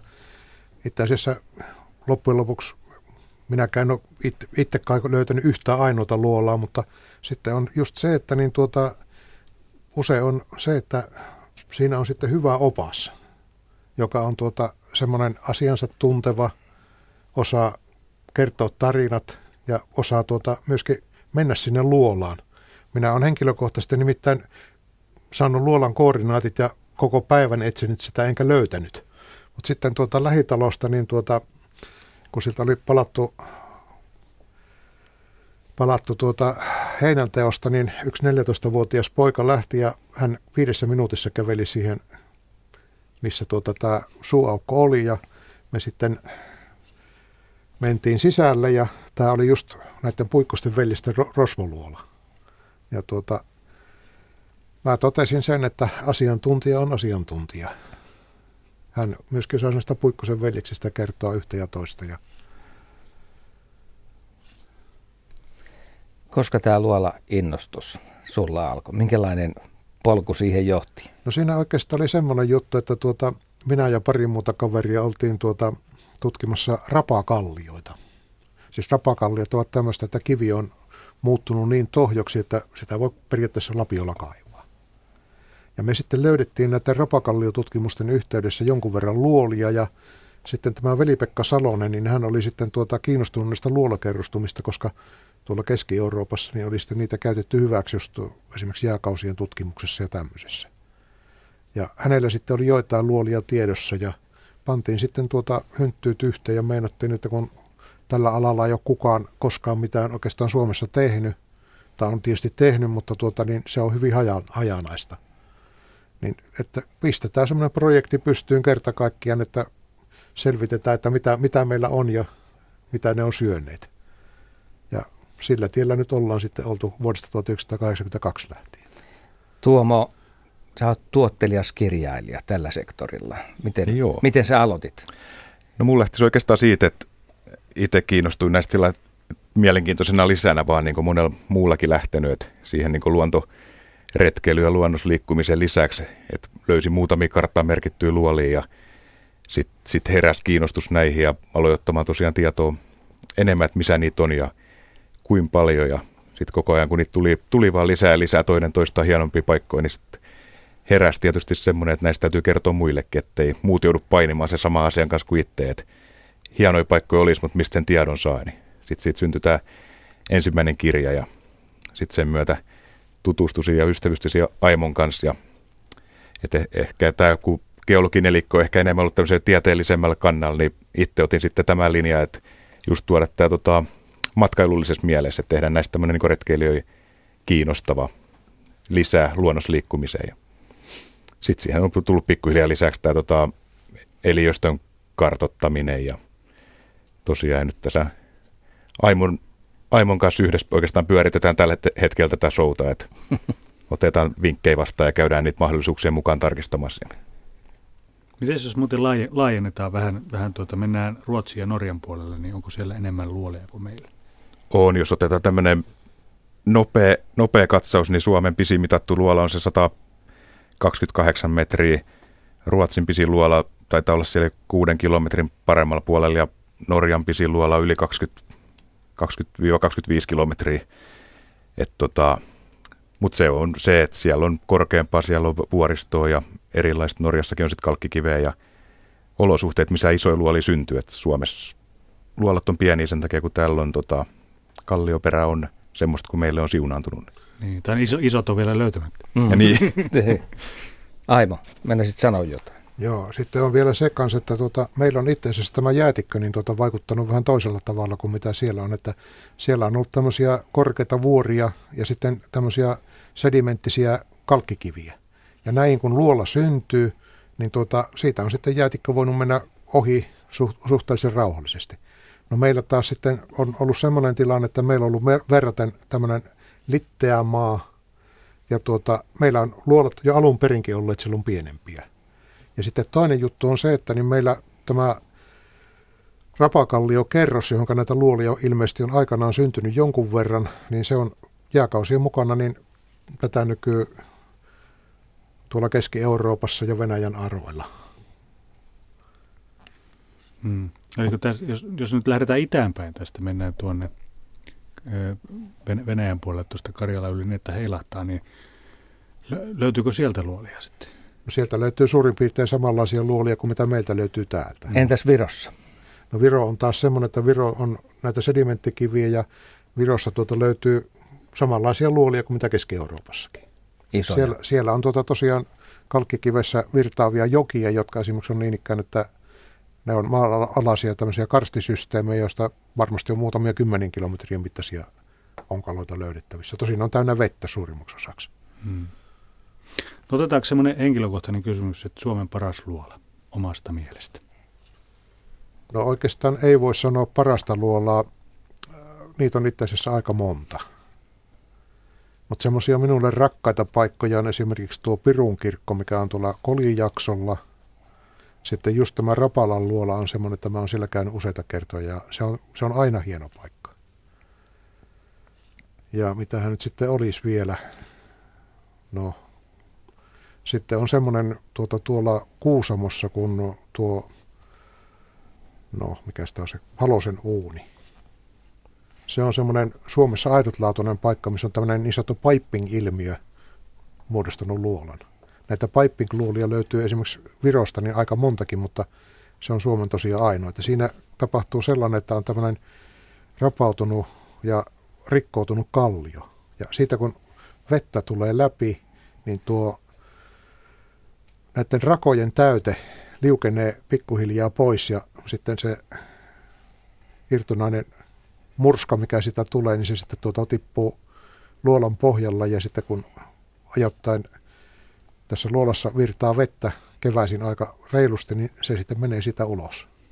Se on semmoinen kiva paikka ja sieltä on sitä paitsi löydetty tuota yksi tämmöinen kivikautinen taltta.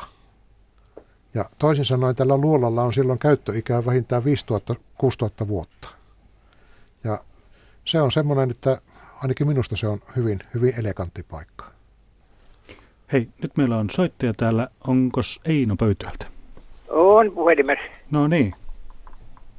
Niin, mä ajattelin, että onko, onko tiedossa semmoinen paikka, kun se on Inaaris, sanotaan Sevettijärveltä melko suoraan piirtäen. Siellä on Norjan rajalla semmoinen mutka, ja sen, sen kulman, kulman kohdaa suurin piirtein, siitä muut pari-kolme kilometriä taaksepäin, niin siellä on semmoinen, mä en tiedä olisiko se luola, mutta semmoinen syvä rotko, rotko halkallio halkeama. Ja se yläpuolella on muutama pieni lampi ja sieltä virtaa vesi sinne rotkoon ja se pirstaloituu sieltä, siellä on niin kuin suihku. Ja sitten siellä on jossain neljän, ehkä neljän metrin korkeudessa semmoinen tasainen, mihin voi mennä. Mä olen itse ollut siellä nimittäin suihkus. Ja sitten sinne joskus aamupäivällä, niin sinne halkeamaan, niin kun paistaa aurinko, niin sinne tulee sateenkaaren värit sinne, sinne takaseinälle. Ja se oli mun mielestäni aika hieno paikka.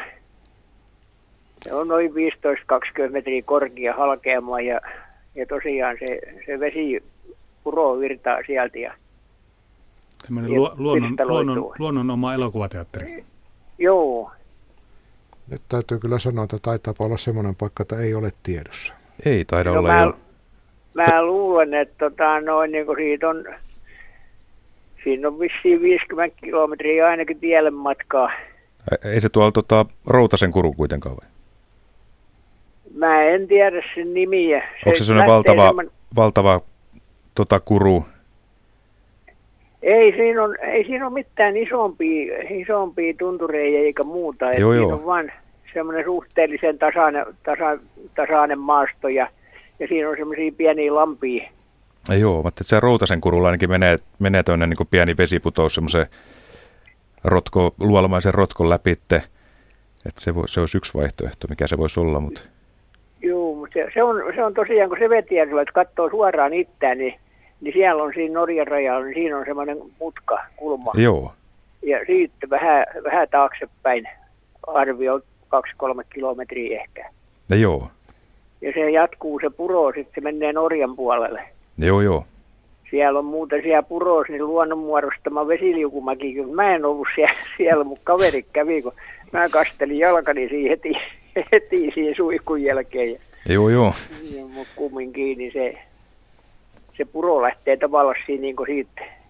Jos se, totta, se li, menee semmoista tota, silokallio pitkin laskeutuu se vesiliukumäki. Se on semmoinen silokallio ja sitten siinä on kuulemma, kuulemma semmoinen äh, syvänne siinä sitten, että siitä voi laskea ja sitten purota, purota siihen syvänteeseen. Joo, kyllä se siltä Routasen kurulta rupeaa kuulostaa enemmän ja enemmän. Että tota, jos se on se, niin sitten se on jollain tasolla tiedossa, mutta jos ei se ole se, niin sitten siitä huolimatta kuulostaa mielenkiintoista. Joo, se on joka tapauksessa niin kuin se puron alkupäässä heti. Joo, joo. Et, tota, no, ja se virtaa se vesi sillä matalana leviänä purona ensin siellä yläpuolella. Se, lämp- se oli silloin aika lämmin se vesi, no, joo. jotain el- elokuun puolta. Ja, ja tosiaan se, se mua huitti se sinne tuli sinne sateenkaaren värit sinne ja se oli joskus aamupäivällä, olisikohan ehkä tuntin verran se aurinko paistanut sinne. Joo, joo. Se kunnon, kunnon luontoelämys. Joo, se oli, se oli jollain tavalla hieno elämys. Ei, ei tätä noin. Ja ajattelin vaan, että onko se, onko se sillä lailla, kun se, se on sanotaan tiettömän taipaleen takaan, että jos siellä Joo. olisi, jos olisi läheltä jäätä, niin se olisi melkoinen turistinähtävyys Niinpä, varmaankin. niinpä. Joo, mutta kuulostaa tosi mielenkiintoiselta paikalta. Ta- tarkistetaan kartasta ja laitetaan muistiin niin oikein. Niin Taitaa tulla Lapin joskus. matka. Joo. niin. Joo. Kiitoksia. Ki- kiitoksia Aino soitosta. Joo, joo, kiitos. Hei hei. hei. Tuota, no, Tuomolta pitää vielä kysyä se, että mikä se on sun lempi luolas Suomessa? Kyllä vähän sama tilanne kuin Aimollakin, että vaikea, vaikea sanoa yhtä, mutta mä sanoisin, että jos Suomen luolilla pitäisi yksi kuningas kruunata, niin mä luulen, että jos tuon Lohjan, Lohjan Torholla luolla laitettaisiin se kruunu päähän, niin ei varmaan kovinkaan moni tulisi siitä tota vastaan sanomaan siitä tittelistä, että se on niin ainutlaatuinen paikka ja iso luola ja kaikin puolin tota, tosi merkittävä ihan valtakunnallisesti. Että kyllä mun mielestä se on se Suomen luolien ykkönen. Se välttämättä on ihan, ihan sit se henkilökohtainen suosikki, se on sitten taas vähän eri juttu, että miltä kantilta sitä katsoo, että jos näitä henkilökohtaisia suosikkeja miettii, niin tuolla onkin Laitilassa tämmöinen Hautvuoren luolat, mikä on tämmöinen vanha vanha tota, linnavuori, sieltäkin on löydetty kivikautista esineistöä ja sitten pronssikautista keramiikkaa ja muuta. Ja siinä on tämmöinen rikkonainen kalliokukkula, missä on neljä suurta luolaa samalla alueella. Et se on niitä ensimmäisiä luolia, missä on itse käynyt, käynyt silloin, tota, kun tätä tietoa rupesi keräämään, että siihen on senkin takia semmoinen tietynlainen tunneside. Sitten toi ehkä Turun luolavuoren luola täytyy mainita, että se on tota, näitä tämmöisiä oikein selkeästi niin luolamaisia luolia, missä pääsee täyteen pimeyteen ja ahdasta ryömittävää käytävää ja Suomen mittakaavassa isoja luolakammioita ja muuta. Ja sitten semmoinen, mikä on tehnyt aika suuren vaikutuksen, vaikka luolana ole kauhean ihmeellinen, niin toi Inarin karhunpesäkivi, se on tämmöinen ontto tafoni rapautumisen tyhjäksi kaivama siirtolohkare, missä on sellainen tosi erikoinen, sellainen hunajakennomainen rakenne. Siellä että siellä on sellaisia ainutlaatuisia muotoja, mitä ei kovinkaan monessa muussa suomalaisessa luolassa pääse näkemään. Siinä muutamia suosikkeja, mutta tätä listaa nyt voisi jatkaa kymmeniä ja kymmeniä paikkoja.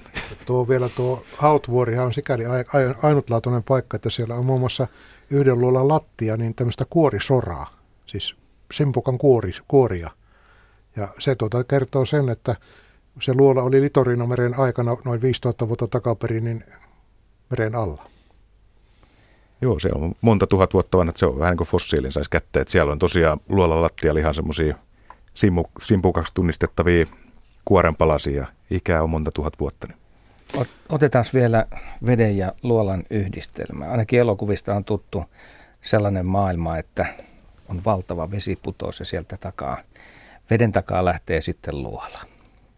No itse on Norjas käynyt, se on sellainen Peikon kirkko, Troll vai mikä se mahtaa norjalaiset nimeltä olla, niin siellä on ollut ihan alle ala-asteikäisenä lapsena, että se on varmaan yksi, mikä on vaikuttanut tähän, että luolat turunut kiinnostamaan, että kun pääsi pienenä lapsena sinne, se on semmoinen säkkipimeä kalkkikivitunneli, mutta sitten se päättyy semmoiseen ihan vitivalkoiseen pyöreiseen kammioon ja sieltä katosta tulee vesiputous siihen tota, luolakammioon ja hiukan auringonvaloa siitä ja sieltä takaa, että ehkä vähän samanlaista tunnelmaa, mitä tuossa äskeinen soittaja kertoi tästä, että veden ja auringon yhdistelmä. Että se oli sitten semmoinen, mikä teki pieneen luolamiehen aika lähtemättömän vaikutuksen.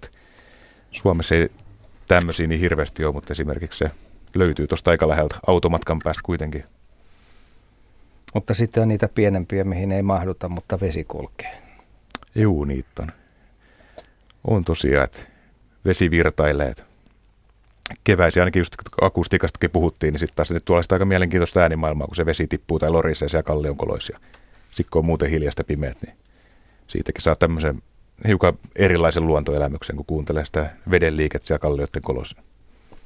Aimo kertoi aikaisemmin, että, että jotakin havaintoja luolissa, luolissa niin kuin voi tehdä siitä, että maisema muuttuu.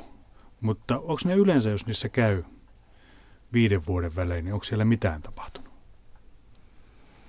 No ei, eipä juuri, että jos on, niin se on sitten ihmisen aikaansaamaa. Että jos jonkun tota, tunnettavuus tai suosio kasvaa, niin tietysti se kuluminen rupeaa nopeasti näkymään siellä, mutta ei mulla ainakaan tule itsellä mieleen yhtään tästä 10-15 vuoden ajalta, mitä itse on luoliin kolunnut, niin ei tule kyllä mieleen, että periaatteessa luola olisi muuta kuin ihmisen toimesta muuttunut.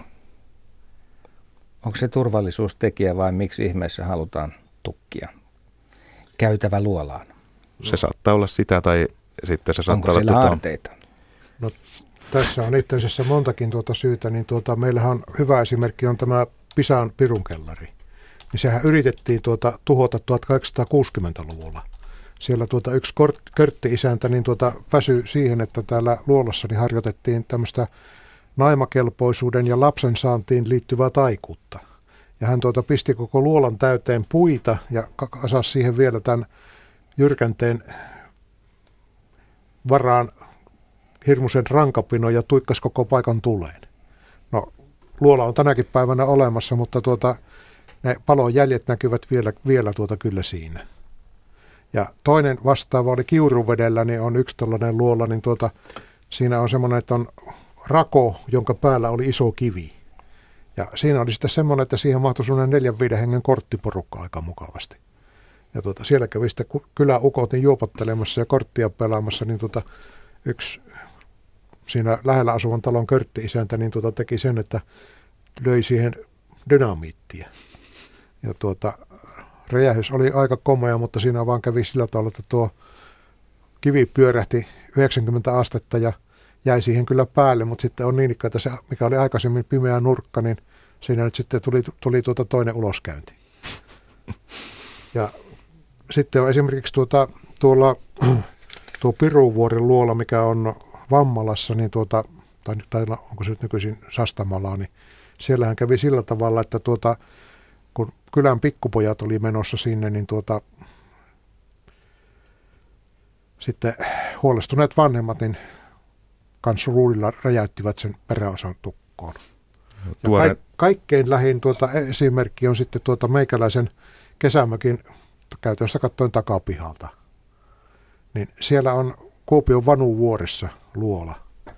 Ja tuota 60-luvulla kävi sillä tavalla, että yksi sinne luolaan mennyt poika, kun siinä on siis ensin, ensin tuota, tämmöinen rako, mihin, mistä siis joutuu kiipeämään suurin piirtein hampaillaan sitä kiinni pitää, niin se on se 5-6 metriä suoraan alaspäin.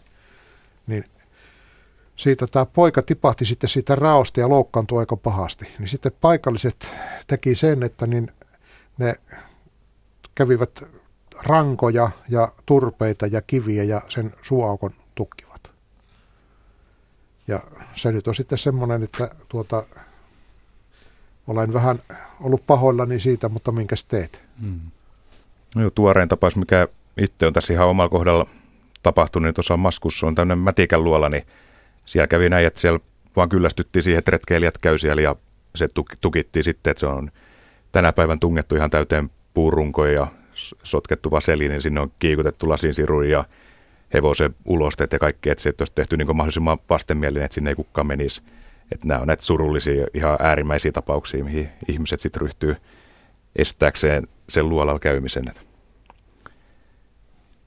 Että ehkä siihen pitäisi jotkut muut keinot löytää kuin tämmöiset, että se on vähän synkkää katsottavaa. Sekin oli hieno luola, yksi suosikkiluolista. Tänä päivänä se on ihan mahdoton ajatus, että sinne menisi. Mm. Jos sillä on matikan luolossa just se luolamaalaus, minkä sä löysit? On, siinä on se vielä tota, tietysti yksi, että se on, koko luola on muinaismuistolain nojalla rauhoitettu jo ennen kuin tätä tapahtuisi, tätä toimenpidettä, että siinä on, on sillä mutta se on sitten jonkun muu tehtävä selvittää nämä asiat. Miksi niin monen luolan nimessä on Piru? Se johtuu ihan siitä, että niin tuota, luolissa on uskottu ole, olevan tällaisia yliluonnollisia e, tuota, asukkaita. Ja meilläkin on just kokemuksia siitä, että tämä kyllä pitää ihan paikkansa. Polttimot vaan meni siellä. ja kylkiluut ja polttimot. Kyl, kyl, kylkiluut niin sulla meni kylkiluut vielä.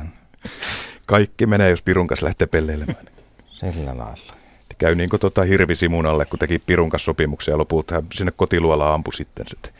Se on synkkä lähteä Pirun kanssa pelaamaan. No entäs sitten hei nämä tavalliset asiat? Liukkaus luolan sisällä ja mahdollisesti siinä jyrkänteellä ulkopuolella. No se on semmoinen, josta tuota, sanotaan nyt vaikka semmoinen, että mä oon kaksi kertaa kulkenut läpi tuon, tuon repolouhen tai repokallion luolan tuossa kolijaksolla ja se on esimerkiksi semmoinen paikka, että aina kun sinne, mä oon sieltä mennyt, niin tuota, mä olen verisenä tullut sillä ulos. Mutta se taas johtuu ihan siitä, että kun tämä on tämä luola, niin kvartsiitissa, niin kvartsiitin raot, kun kvartsiitti lohkeilee, niin siihen tulee semmoiset, että ne aivan kuin veitsenteriä. Ja sitten yleensä silloin niin ikään, että käsi, käsiin tulee jotain pieniä viiltoja ja samaten saattaa jonkin poskeen tulla ja noin poispäin. Tämä on joka kerta niin verta vuodattain kulkenut kulkenut siellä ollessani. Minkälaisilla kengillä? Yleensä liikut siellä? No, yleensä on niin ikään, että mulla on kumisaappaat tai sitten tuommoiset melko reilut retkeilyjalkineet. Ja sitten hyvä on, on olla myöskin esimerkiksi polvia nuo kyynäspääsuojat ja hyvät käsineet ja kypärä päähän. Ja tämä tarkoittaa, että sä ryömit siellä? No siellä on semmoisia paikkoja, että se on semmoinen hauska, esimerkiksi just tämä repolouhen luolen, se on semmoinen 120, yli 120 metrinen pujottelu ja ryömintä ja tasapainoilu ja oikein kiva harjoitus. Tunti, menee, se, tunti menee sillä satasella. Ahtaan paikan kammosta usein, usein kysellään, että ei, ei halua, voi mennä luolaan, mutta tota, muistutetaan vielä siitä, että luoliin löytyy kyllä ihan kaikenlaisia. Että ahtaan paikan kammo ei ole mikään syy olla menemättä luolaa, että löytyy tosiaan näitä avaria puolivaloisiakin. Että jokaiselle löytyy semmoinen luola, mihin voi mennä. Pitääkö paikkansa, että kaikkien luolien muodostumista ei pystytä selittämään, että miten ne on syntyneet. Esimerkiksi Rukankylässä oleva Pirunkirkko. Se, se, se on kyllä tuota semmoinen, että se kyetään selittämään. Tuota, Rukankylässä oleva Pirunkirkko on semmoisessa paikassa, missä on tämmöistä rapautunutta ja osittain pekmatitisoitunutta. Siis pekmatitisoituminen tarkoittaa sitä, että sinne on tullut tämmöisiä kideonkaloita itse asiassa, jos on siis isoja, tai siis kvartsittiin nähdä isoja kvartsikiteitä. Ja sitten tämä on myöskin tämä liuvos, mikä siitä on läpi mennyt, niin se on tuota sitten toisaalta niin tätä alkuperäistä kvartsittia jonkun verran, varsinkin sen niin sanottua tätä iskosta, mikä on siinä näiden kvartsihiukkasten välissä ja pitänyt sitä kiveä, niin tuota, sitä liuottanut. Niin siinä on tullut semmoinen tilanne, että siitä itse asiassa kykenee raaputtamaan peräseinästä niin tuota kiviaineista irti paljalla kädelläkin vaikka. Se on usein, usein ehkä pohjana se tietämättömyys, että itsekin on kuullut, kuullut, että sitä olisi ihmetelty, että miten semmoisessa paikassa voi olla hiidenkirnu, mutta se on vasta tietämättömyyttä, että ei sillä Rukaan mm. Pirun kirkolla ole mitään tekemistä hiidenkirnun kanssa. Tai joku Inaarin karhunpesäkivi 2013 viimeksi on lukenut, se on se lehtijutu, missä sitä mainostettiin Suomen suurimpana väärinpäin olevana hiidenkirnuna, vaikka sillä ei ole minkäännäköistä tekemistä hiidenkirnojen kanssa. Että se on usein, usein tietämättömyyttä, että sitten ne on näitä hupiukkoja, kun lähtee tota, mielikuvitus lentämään, kun nähdään pyöreä aukko, jossa eikä välttämättä tiedetä todellisuudesta, mikä sen on synnyttänyt. Voiko hiidenkirnusta tulla luola? Kyllä voi. Niin voi. Meillä on pari, pari hiidenkirnun luolaa olemassa. Kerro lisää näistä. No, meillä on esimerkiksi tuota semmoinen, mikä nyt oikeastaan ei ole varsinainen hiidenkirnun luola, mutta semmoinen kuin Grotbergetkö se olisi nimeltään se, mikä siinä sun kirjassakin. Grotpakka onkalo. Grotpakka. Niin se on semmoinen, että siinä on tällaisen avoraon kautta niin jäätikön sulavedet virranneet aika kovalla vauhdilla. Ja tämän sulaveden mukana on ollut sitten moreeniainista, kiveä, savea, hiekkaa. Ja tämä läpivirtava vesi ja sitten tämä sen kuljettama aine, niin ne ovat kuluttaneet tämmöisen raon, niin siinä on tullut semmoinen poikkileikkaukseltaan hieman sipulimainen luola, joka on kaun, oikein kauniisti hiottu. Muistaakseni joku runoilija on peräti puhunut jostain maaäidin kohdusta. Mutta nyt hei, loppusanat. Tässä on reilu minuutti jäljellä meidän lähetysaikaa. Meikäläinen on tässä tuota, puuhannut tosiaan niin 40 vuotta kohta niin näiden luolien parissa ja varsin mukavaa hommaa. Mutta turvallisuus ennen kaikkea. Turvallisuus Meidän pitää kaikkea. koko ajan muistaa niin. se. Mm. Kyllä se edelleenkin jaksaa yllättää ja koko ajan löytyy uutta ja mielenkiintoista nähtävää.